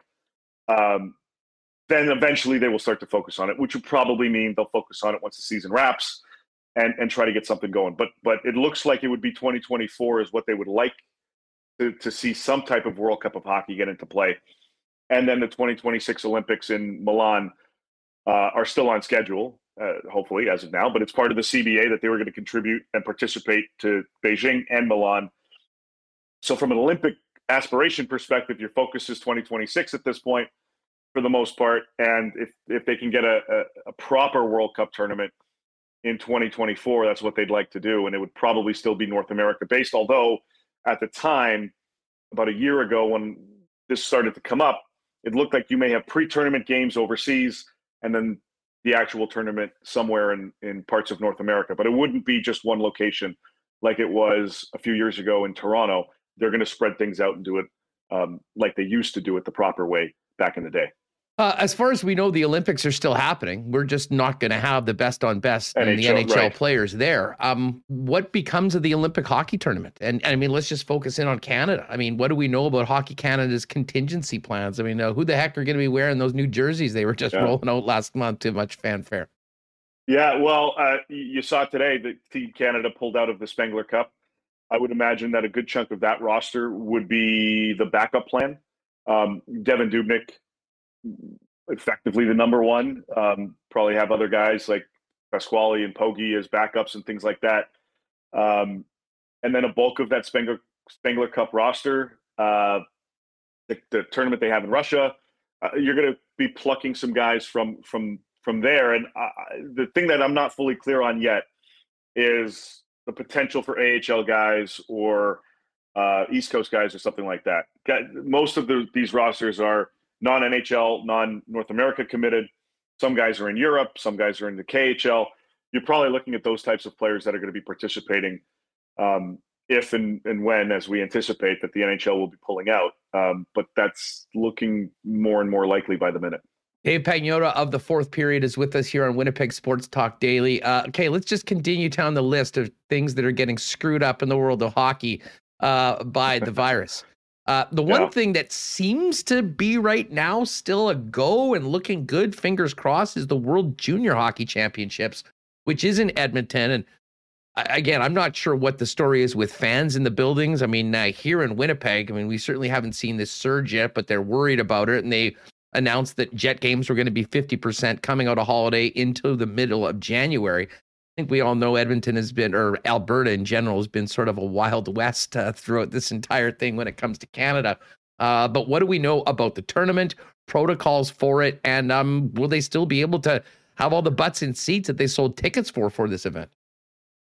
I think so. Uh, it certainly sounds like it. I was just in Winnipeg, uh, excuse me, uh, in Edmonton uh, the last few days. Um, and I believe some staff and some um, personnel from a lot of the teams are making their way in. Uh, it, it, it, doesn't. I haven't heard anything with respect to the possibility of postponing or not postponing, but uh, uh, reducing capacity at, at Rogers Place. Uh, it looks like it's all a go. Uh, again, it, it's a lot more loose right now in, in Alberta and in, and in Edmonton, uh, but they feel that they've got things contained, and if it doesn't affect uh, the games, they'll they'll continue with full houses if they can, full tournaments um, you're probably going to see protocols um, in place similar to what we've seen in the past with the previous and with the world, um, excuse me, with the NHL, restricted to very confined different environments, the rink, your hotel, maybe a couple restaurants here and there that get kind of closed off and sectioned off for the teams. Um, but that would that pretty much uh, be it. It wouldn't be a you know obviously we're not normal times, so there will be some adjustments made. But in terms of the actual tournament and fans in the seats, um, I haven't heard anything to that would suggest as of this moment um, that that they're considering different options. One more for you. Um, uh, you know, Connor Hellebuyck's always a very interesting dude when he speaks. He was uh, pretty outspoken today about his level of frustration with what's happening with the protocols going forward and the testing. Yeah. Paul Stastny said something similar. I know Steve Yzerman's comments on the weekend got a lot of run, ironically, right before his team got shut down the very next day. Um, yeah. Uh, you're well connected and talking with people in the league, especially on the players' side of things. I mean, what are you gathering from um, how the players are dealing with it and how many of them feel about the way this is being handled with all these cancellations and um, you know everything that we've just talked about for the last 20 minutes? Yeah, tons, tons, tons of frustration. Uh, everybody that I know that, that I've spoken with from a player side has said that well, the people that I've spoken to have had no symptoms. They've tested positive they've had no symptoms. Um, they have a, a, few teammates. Some teams have had none, but a few teammates that have mild. One guy that I know of had a little bit more of a severe case, but it lasted a couple days and then dissipated. Um, but the very significant majority of have had either no symptoms or very, very mild. And mild described to me as someone's throat was scratchy for a few hours and then it disappeared. That was pretty much it. Um, so the frustration level among the players in the league is okay. Well, if if we're all vaxxed, there's one player that isn't, and boosters are available, and some teams have gotten theirs, and it, and some players have gotten theirs across the league, and most of the people are asymptomatic. Why can't they be put in the same environment together? Now, I understand um, that from a public perspective, it's different, but it, it's a different environment. So I get it. I, I understand the frustration. And I believe at some point the league will modify their protocols. I don't know when that's going to be, but there's definitely talk that eventually, in some fashion, they will ease some of these protocols and, and just change the overall uh, testing. They're definitely looking at the NFL, bit of a different beast, and they're highly more vaccinated than players in the NFL, um, which kind of boosts their um, argument a little bit more but this is something that we're going to take a look at. Right now, the priority is figuring out the Olympics and figure out the rescheduling of things. But I suspect at some point in the near future, there will be some type of modification. Uh, but you also have to take into effect all federal, local, state, provincial governments and, and try to make it all balance. And that's the toughest part. Well, and I guess, and we can't forget uh, the role of uh, the almighty dollar in all of this as well. And I imagine yes. players that are already frustrated in the PA, knowing that they already have to pay back all this money from the season before, yeah. Aren't too fired up about the prospect of cutting these buildings in half for uh, for games for the foreseeable future. No, and and look, Gary Bettman talked about a few weeks ago how prosperous the league was. They they anticipated a 4.8 billion dollar revenue season it's it then got projected to 5.2.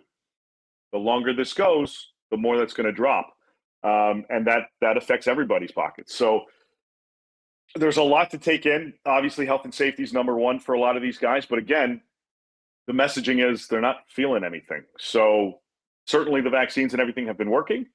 Uh, but when do we get to a point? Even Steven Stamkos mentioned this as well last week. When do we get to a point where you start to live with it because things are going well. These guys used to play with the mumps outbreak.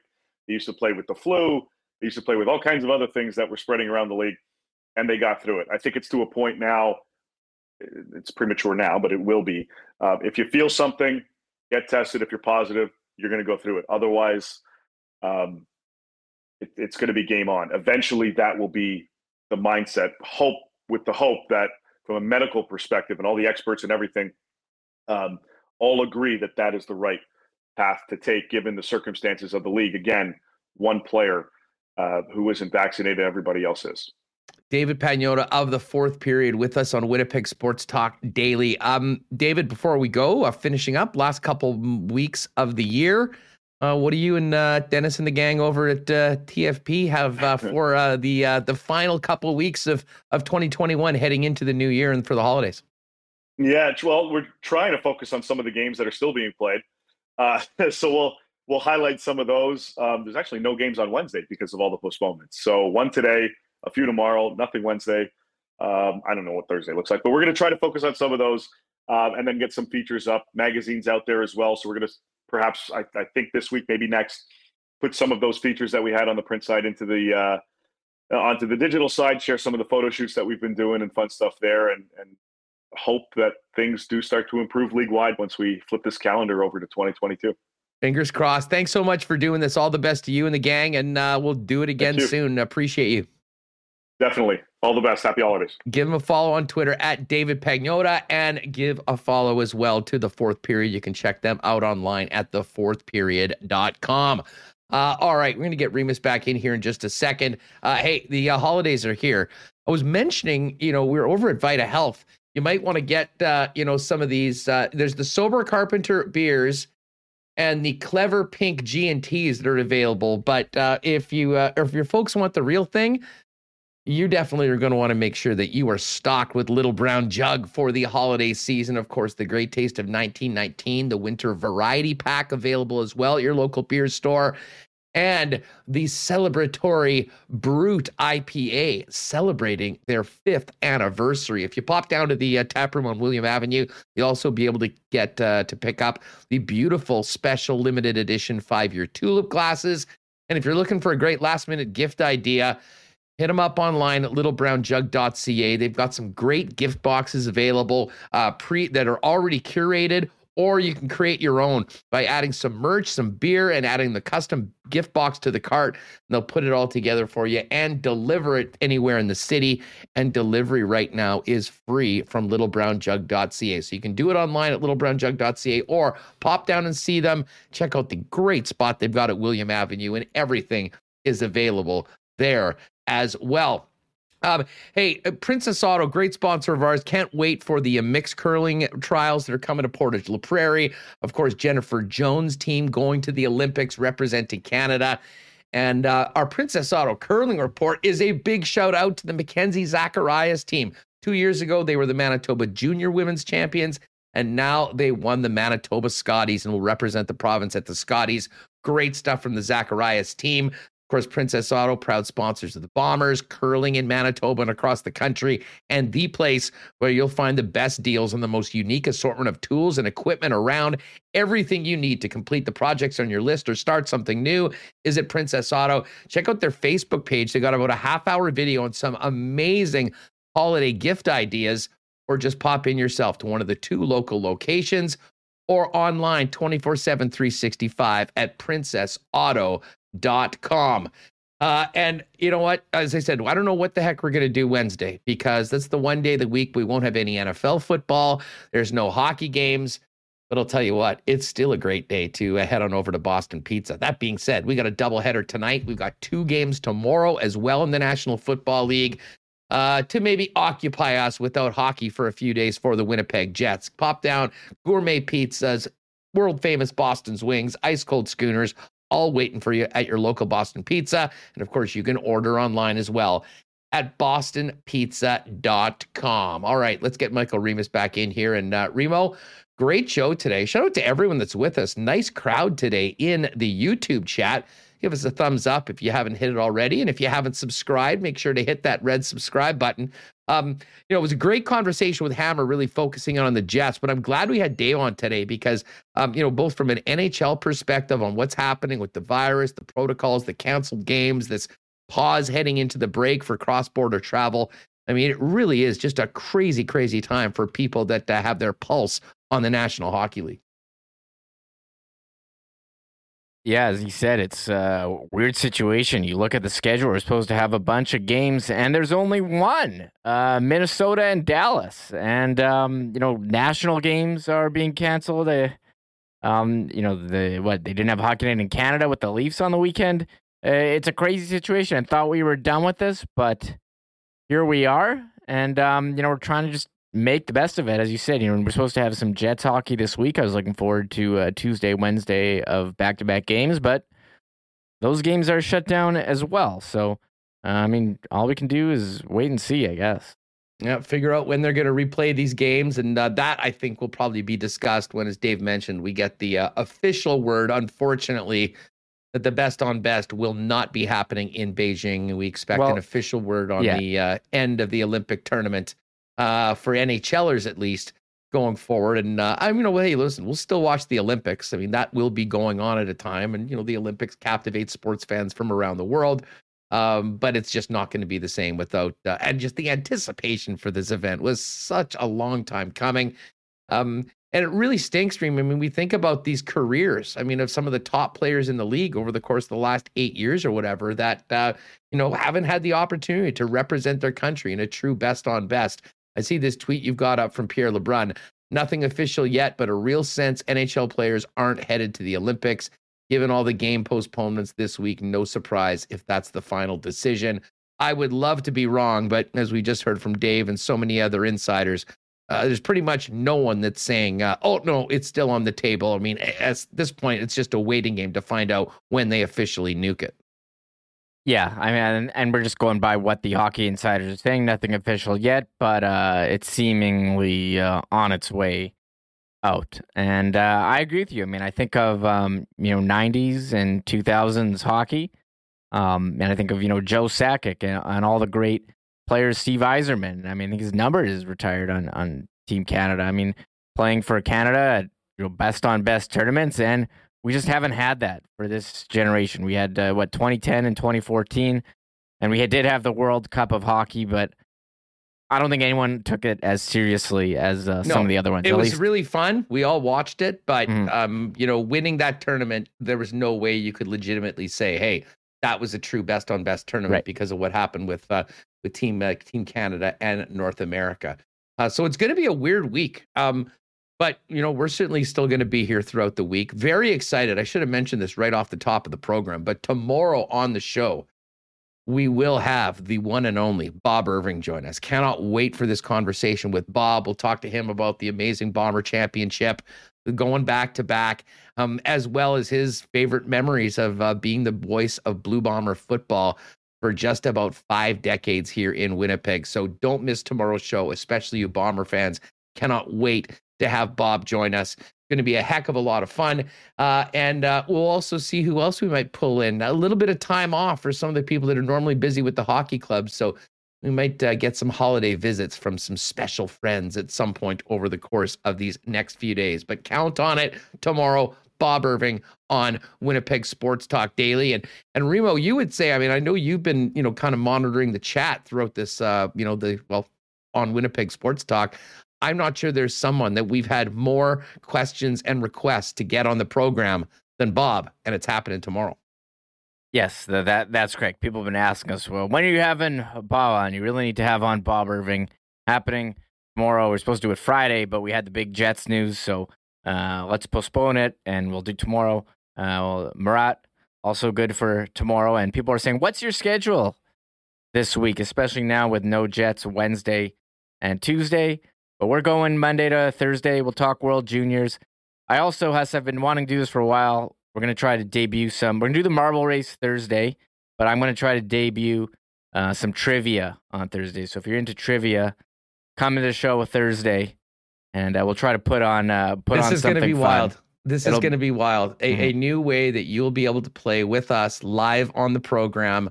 I'll try and dig into the tickle trunk and maybe uh, get uh, get something for our winner. But uh, it, it should be fun, and I think that if this goes well, it'll give us plenty of opportunity to maybe do some more fun stuff like this heading into uh, into 2022.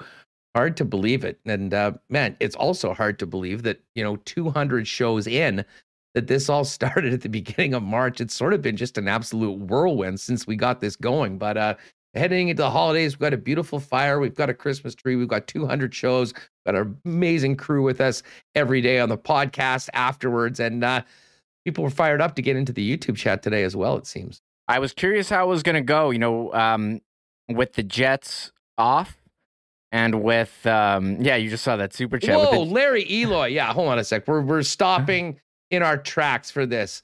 Larry Eloy, enjoyed listening to you guys since day one. Keep up the great work. Merry Christmas, Happy Hanukkah, and all the best in 2021. Short work week for me, so I won't be listening live for the rest of the week. Well, Larry, uh, happy holidays to you, my friend. We love having you in here, always uh, contributing in the chat. Uh, and we really appreciate that. Very, very nice of you to do that um, on behalf of both Michael and myself. Um, man, that's so nice to do that. To, you, know, you hear that every now and then. And then Larry Eloy just pops in with a beautiful super chat and gift for the boys heading into the holiday season. Larry, thank you very much. And thanks to everyone that's with us uh, each and every day. The show on Friday obviously was a monster one, Remo, with everything that had happened with Paul Maurice. Uh, but it's pretty cool coming into a weekend that's sort of quieter without jet games. Wasn't sure how it would be. And uh, uh another big, big crew of uh, the WST Nation joining us uh, right here live on YouTube today. Yeah, well, I guess we hit we hit 6k subs. We're approaching uh, 6100. If you're not subbed, hit the uh, hit that red button, please, and uh, hit the thumbs up as well. I know like 30% of the people in here uh, are not subbed. That's what the uh, analytics tell me. So, but nice to see everyone in chat. I'm always get worried. I remember we had some days in the summer heading into long weekends where you know people start doing other stuff and maybe forget that we're here. But uh, you know what? It's awesome to see so many people coming in here on a Monday. Well, and the one thing that we found too that you know it's so easy for us to live in the moment and be live on YouTube, but uh, we do have to give a big thank you to the people that have been making and breaking podcast download records over mm-hmm. and over, of course, the past few weeks. I mean, the last two weeks with the Bombers winning the Grey Cup, and then everything happening with the hockey club last week, and of course, Paul Maurice has um, made a number of record record breaking days when it comes to uh, podcast downloads. So. Uh, we thank you all been a great week and uh, been a great year and cannot wait to get after it into uh, to 2022 but we still do have plenty of work to do a full week next week and then we'll come in i know most places probably won't be working on monday because christmas and boxing day are on saturday and sunday however your boys at WST will be here for you. Um, you know, presuming there is a game that night, which there should be, at least as of right now. Um, we'll definitely be there for you. Coming out of the weekend, with the latest on the Winnipeg Jets as they get back on the ice a week from today at home at the Canada Life Center as currently scheduled. Uh, but know the big story this week, and I think we'll have more clarity tomorrow from True North Sports and Entertainment, is just how they are going to handle the bomb that was dropped by uh, Dr. Roussin uh, at the end of Friday, heading into the weekend. That beginning, well, today I guess, or midnight tonight, 50% capacity in public buildings, which is a, a, major, major headache for folks that, you know, have a, uh, a building of 15,000 and have sold 13 or 14 or 15,000 tickets for a game and how the heck they figure out which tickets are going to work, which tickets are should not be used and stayed at home and then everything that comes out about that about refunding people, what if tickets were bought on the secondary market? I can't even wrap my head around it and I spent about 10 years doing that actual job. So we will hopefully get some clarity, and at some point we'll get somebody, hopefully Kevin Donnelly, on with us to talk a little bit more about uh, about where everything is at in regards to uh, how this is going to proceed. Yeah, well, wait and see. I mean, I'm seeing stuff, uh, some serious shutdowns happening in uh, Quebec. Um, I'm not really sure the current situation here, if anything has changed. I know there's new orders going into place, but it's something as far as uh, hockey games and concerts um, we will keep an eye on, but yeah, fifty percent capacity. So uh, we we will see, Hustler. That's I mean that's all I got. I can't. There's nothing yeah. more. Nothing more to add. We'll, Good thing we'll is, hopefully, the World Juniors won't be uh, won't be affected, and uh, that'll be something that we'll spend quite a bit of time talking about as we get into later on this week. Um, you know, previewing the tournament, Canada, some of the top players we'll be looking for, draft eligible players, some of the players that have been drafted earlier that you know, we'll be focusing on, of course, all Winnipeg Jet prospects that'll be playing in the game. And, you know, I'll get to this when we do the Coolbet lines at the end of the program, but I did tweet this out. Uh, they do have some props for Team Canada at the World Juniors, and Cole Perfetti is the favorite, plus 250 to lead Canada in scoring. And I believe he's plus 350, second on the list to be the top goal scorer for Team Canada. So we'll have some uh, some talk with that. And then, of course, the National Football League. But listen, before we get to that, Remis, I, I, do have to say that this weekend, I mean, I don't know about you and everyone in the chat. I mean, pretty much every conversation I had over the course of the weekend, certainly heading into Sunday before the NFL kicked off, was about Paul Maurice and about the Jets and the change. I mean, that really took over, I mean, everyone's conversations right now. And maybe it was nice to have that as a big topic because it saved us from talking about the restrictions and everything else that's coming on that's driving everybody nuts. But in the weekend, outside of the huge local story, I'm not sure there was anything bigger than the PNC Championship on the Champions Tour of Golf. And you might be saying, What? What are you talking about, Huss? It's because it is for major champions and their kin. And Tiger Woods and his 12 year old son, Charlie Woods, absolutely stole the show. Even if you are not a golf fan, everyone knows who Tiger is. And to see his 12 year old son out there playing with him was just an absolute treat. I have not seen what the television numbers for it were for Reem, but I'm sure they probably smashed anything on the PGA Champions Tour, maybe ever. And that includes, you know, Phil Mickelson making his debut and winning earlier this week. Uh, but there's some, Tiger has a special aura to begin with, and then everything that he's been through to see him back on the course playing the way he was with you know a spitting image of himself in 12 year old Charlie, who has some serious game himself. Um, that was absolutely phenomenal. I'm sure I wasn't the only person. If you weren't at the game and you were watching on television, flicking back in channel commercials to see what was going on there, and probably dented some of the NFL numbers as well because it was pretty hard to take your eyes off of once you saw the Woods boys go at it.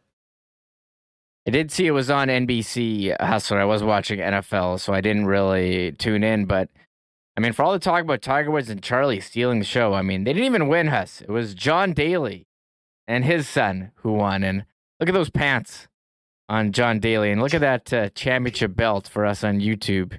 Here, what That's is, amazing. That's what they gave out for this event. The belts. I mean, if you call that a champ, that's like a mini championship belt. I don't know, but those. This is some look here. So what? Uh, yes, I see Santa Daly says Jeff Cabillas in chat. Uh, incredible, and yeah, BA Split does point out Charlie Woods is is twelve, but um, interesting tournament. And I, I mean, people are asking me where can I watch this, watch this thing. So there was definitely some interest for Tiger yeah. Woods. Oh yeah, back it was on the on, golf course, and it yeah, was on NBC. How many memes have you seen uh, sent to you of Charlie Woods and Tiger Woods? They got the same club twirl, the same fist pump, the same stroke. Oh my god, this is this is incredible. It really is. And uh, I did see someone, uh, there are already books, I think mostly European books, that are taking action on will Charlie Woods win a major before he's 25 years old. Uh, but yeah, great stuff. John Daly and Little John Daly, who I believe is at the University of Arkansas, following in his uh, old man's footsteps. Uh, they got the W, and there was John in his ridiculous uh, pants, smoking a dart every hole pretty much, um, but making shots, and they got the W. But uh, a really cool, unique event that uh, I jokingly said that should be the fifth major now that Tiger's back playing with his 12 year old son, Charlie Woods. Um, but let's talk NFL a little bit, and we'll get to the Coolbet lines in just a second. Remo, funny how things have shaken out. Think about week one of the season the Green Bay Packers embarrassed, humiliated, in fact, by the New Orleans Saints. What was it, 38 to 3 in that game that they had to play in Jacksonville? Uh, the Chiefs got off to that rough start, three and four, losing to the Titans and the Bills and the Ravens and the Chargers all in the first seven weeks of the season. Many people wrote both of those teams off, and looky here, we're going into week 16 next week and it's Aaron Rodgers and the Chiefs and Pat or Aaron Rodgers and the Packers, Patrick Mahomes and the Chiefs having sole possession of first place in the NFC and AFC respectively, and um, could well definitely do as of right now have the inside track to the lone buy with the extra playoff team this year and a home field throughout the playoffs. I thought the league had figured out uh, the Chiefs has. Don't you just put two safeties back, and that's how you that's how you stop them. Um, but uh, Mahomes, they definitely looked, you know, not like the team that we've seen early on. They seem to have figured that out, putting up a big score against uh, the LA Chargers on Thursday. We'll wait and see. Aaron Rodgers and the Packers looking pretty good. Got a bit of help us with a phantom interference on a drive, and you know Jim Harbaugh going for it with uh, with the backup for two. Again, not working out. Doesn't necessarily mean it was uh, the wrong decision, but it uh, you do have to execute those. So um, yeah, those teams. And someone was asking if we haven't talked about. Uh, I know you love talking about Tom Brady us, uh, getting shut out yesterday by New Orleans. Barry but, O. But come on, I mean, Chris Godwin, he suffered a torn ACL. He's out for the rest of the year. Leonard Fournette left the game with an injury, and so did Mike Evans. So when you lose your top three offensive weapons. Oh, sorry, injuries. Sorry, What, are you going to tell me? Uh, time zones too? Is that did that play an issue into into their loss to the No, Saints? I think they're in the same. I think they're both in the East uh, time zone, actually. But um, that was a tough one. Although, I mean, you you think they'd be able to score more than zero points, uh, but credit to the Saints D holding Taysom Hill, who's barely a quarterback, uh, to nine points. Yeah, uh, they got shouted was- at home. Sean Payton wasn't even on the bench. Dennis Allen actually Yeah. got the win as the acting head coach. Um, hey, I'll, I'll tell you what. The one great thing about this, I mean, Brady was a minus one sixty seven favorite to win the MVP going into the weekend. I think those numbers are going to be completely shaken up. He might still be the favorite, uh, but a very slight favorite over. I think Aaron Rodgers' number is going to drop. Um, I know people wrote off Patrick Mahomes early on in the season and he has had some rough games and i think he's thrown 11 picks but i mean if they rattle off 10 in a row to at the end of the season to go 13 and 4 and win the afc again i think there'll be some people that'll be overlooking some rough games earlier in the season and kind of focusing more in the present and then there's jonathan taylor and manreem that game on Saturday night, the Colts and Patriots actually ended up being pretty exciting at the end. Credit to the Pats for coming back. But uh, man, what was it? 170 yards again, another touchdown, a 60 yarder at the end of the game to ice it when they needed it. Um, we talked about this on the show a couple weeks ago, and I actually got on him at 25 to 1 for the MVP because it just seemed like if there was ever a year that it might go to a non quarterback, this could be it. And he has so clearly been the best running back in the NFL on a team that will be in the playoffs that's got a lot of momentum right now. Um, you know, this could be this could be the new Zach Collaros passing prop bet conversation on the program following the MVP race. And can Jonathan Taylor of the Colts actually take it away from one of the top quarterbacks? Yeah, I mean, he's kind of reminding me of uh, what Derrick Henry meant to the Titans last year. I mean, Carson Wentz, as uh, pointed out by Jeff Cabellis in chat, passed for 57 yards against the Patriots. He was 5 for 12. Jonathan Taylor, 29 carries, 170 yards. And for all the fantasy players who have been saying to uh, the Colts, give Jonathan Taylor the ball more, it's certainly uh, working out for them. And he is having a monster, a monster fantasy season, but also a monster uh, real life season for the Colts. I mean, the guy breaks big runs.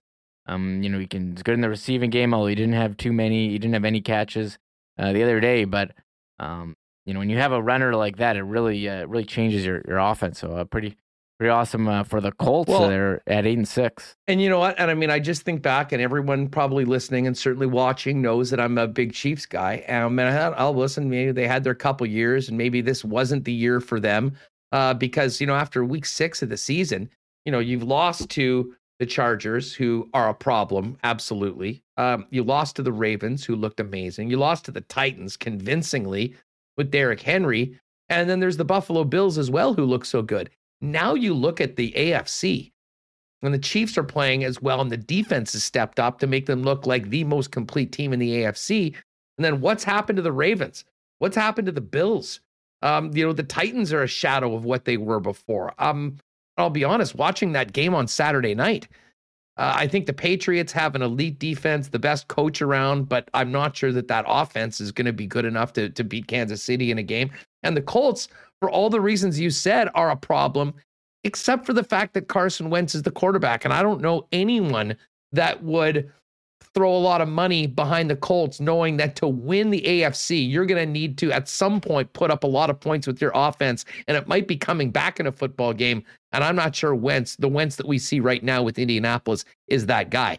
I mean, to me, the Chiefs are in the driver's seat right now. They have the one game lead.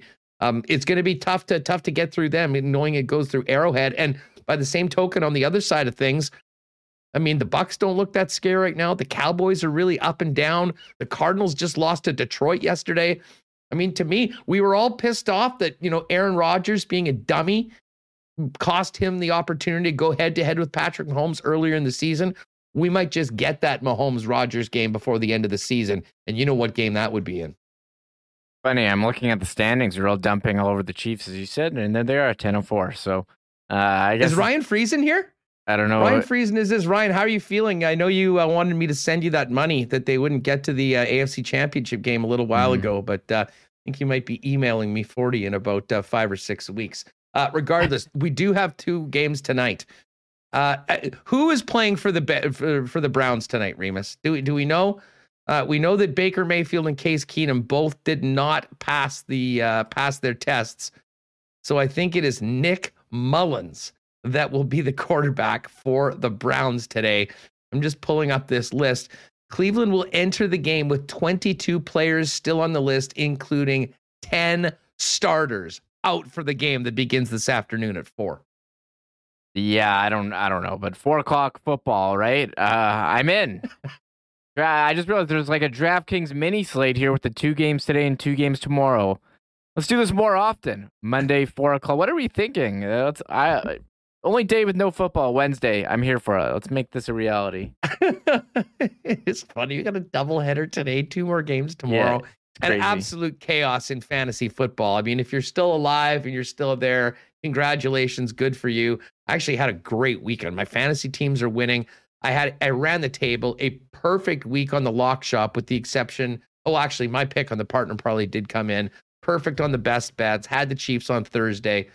So, um, despite everything happening around us, uh, actually in quite a good mood, and hopefully can keep this running uh, tonight. I don't know. I'm on the Raiders. Not that I have any faith in the Raiders at all, but the fact that the Browns are missing 10 starters and have Nick Mullens starting the quarterback for them, I think this has got to be Raiders or nothing. And uh, actually, well, here, first things first, want to give a shout out to our friends at Nick and Nicky at the Nick and Nicky DQ. Four locations in Winnipeg the DQ Niverville, DQ Northgate, DQ Polo Park, and DQ St. Anne's. Right now, up until Christmas, at DQ St. Anne's only, a great deal on ice cream novelties. Buy one box, get another box for 99 cents. And in the meantime, take advantage of some great giveaways from our friends at DQ. Just go to DQ at DQ Manitoba on Instagram. The 12 days of Christmas giveaways from DQ is on right now.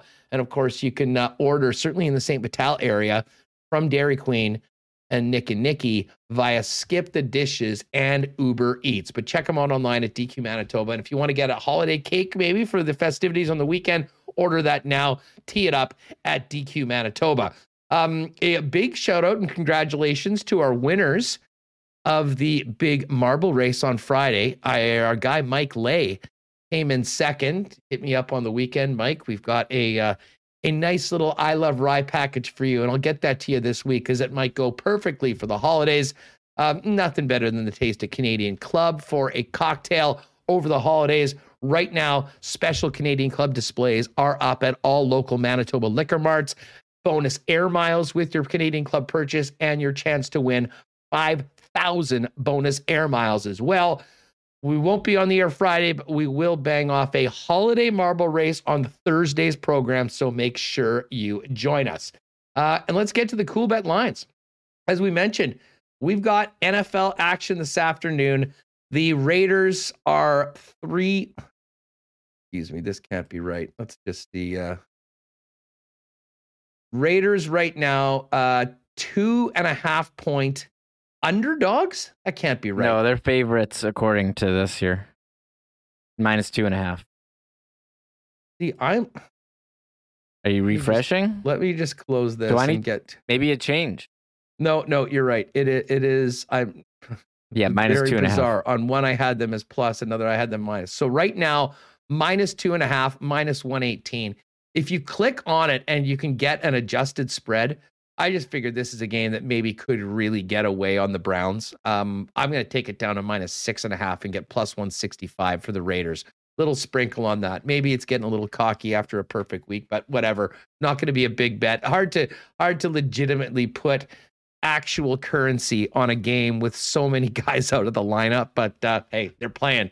We're gonna have to do it. Uh, later on tonight, second game is the Vikings and Bears and the Vikings are a minus six and a half point road favorite. Oh, God, that's a lot of points to lay with Kirk Cousins on the road. Uh, but the Bears have some injuries, especially in the secondary. Look for a huge game from Justin Jefferson. Let's see what his player receiving number is. Uh, over or under 96 and a half yards. Oh, I man. think that's a big, big number, but there's a reason for that. Uh, man, he is just so, so good. What about the uh, the amount of receptions as well? Well, you can check it out. There's totals, quarters, touchdown scores. Um, it's all there for the Monday night football game, and then tomorrow's game Uh, we've got two more tilts the Rams and Seahawks. Right now, the Rams are seven point favorites over Seattle. And uh, what was a nine point spread with the Eagles over the WFT is now six and a half. I think Washington hoping they might get a few more players, but they were basically in the Brown situation with half their team on the COVID list earlier this week. Um, so those games both going off at the same time tomorrow. Not sure how TV is going to work, uh, but six o'clock tomorrow oh. for the Rams, Seahawks, as well as WFT taken on the Eagles. Uh, it's a sad, sad thing to pull up the NHL lines right now because, as Remis mentioned, we've got two games. Or sorry, one game today. One game. The Wild and the Stars. Wild minus 104, Dallas minus 112. And then Washington at Philly and Arizona and the Kraken tomorrow. And that is it. No games on Wednesday. Uh, a very quiet end to the pre Christmas portion of the schedule in the National Hockey League for all the reasons that we've been talking about over the course of this program. Um, and then I should mention World Junior Hockey Championship. We've got some outrights.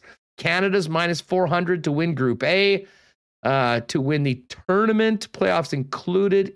Oh, they've, they've got the. Uh, they've got the options of who you think is going to be uh, going at it Canada versus Finland, Canada, Sweden, all those. And the top goal scorer and point scorer for uh, Canada is what I was talking about earlier. There's Cole Perfetti, plus 250 to be the top point scorer for Canada. Uh, Mason McTavish, three to one to be the top goal scorer. And then there's Cole Perfetti right after him at plus 350. So uh, get on over to Coolbet. If you never bet there before, use the promo code WST. You'll get a 100% bonus up to $200 on your first deposit over at Coolbet. And uh, as I said, Reem, thank God for the NFL because these would be very, very quiet nights for sports fans. I know Waiters said on Wednesday I should maybe make a plan to read a book.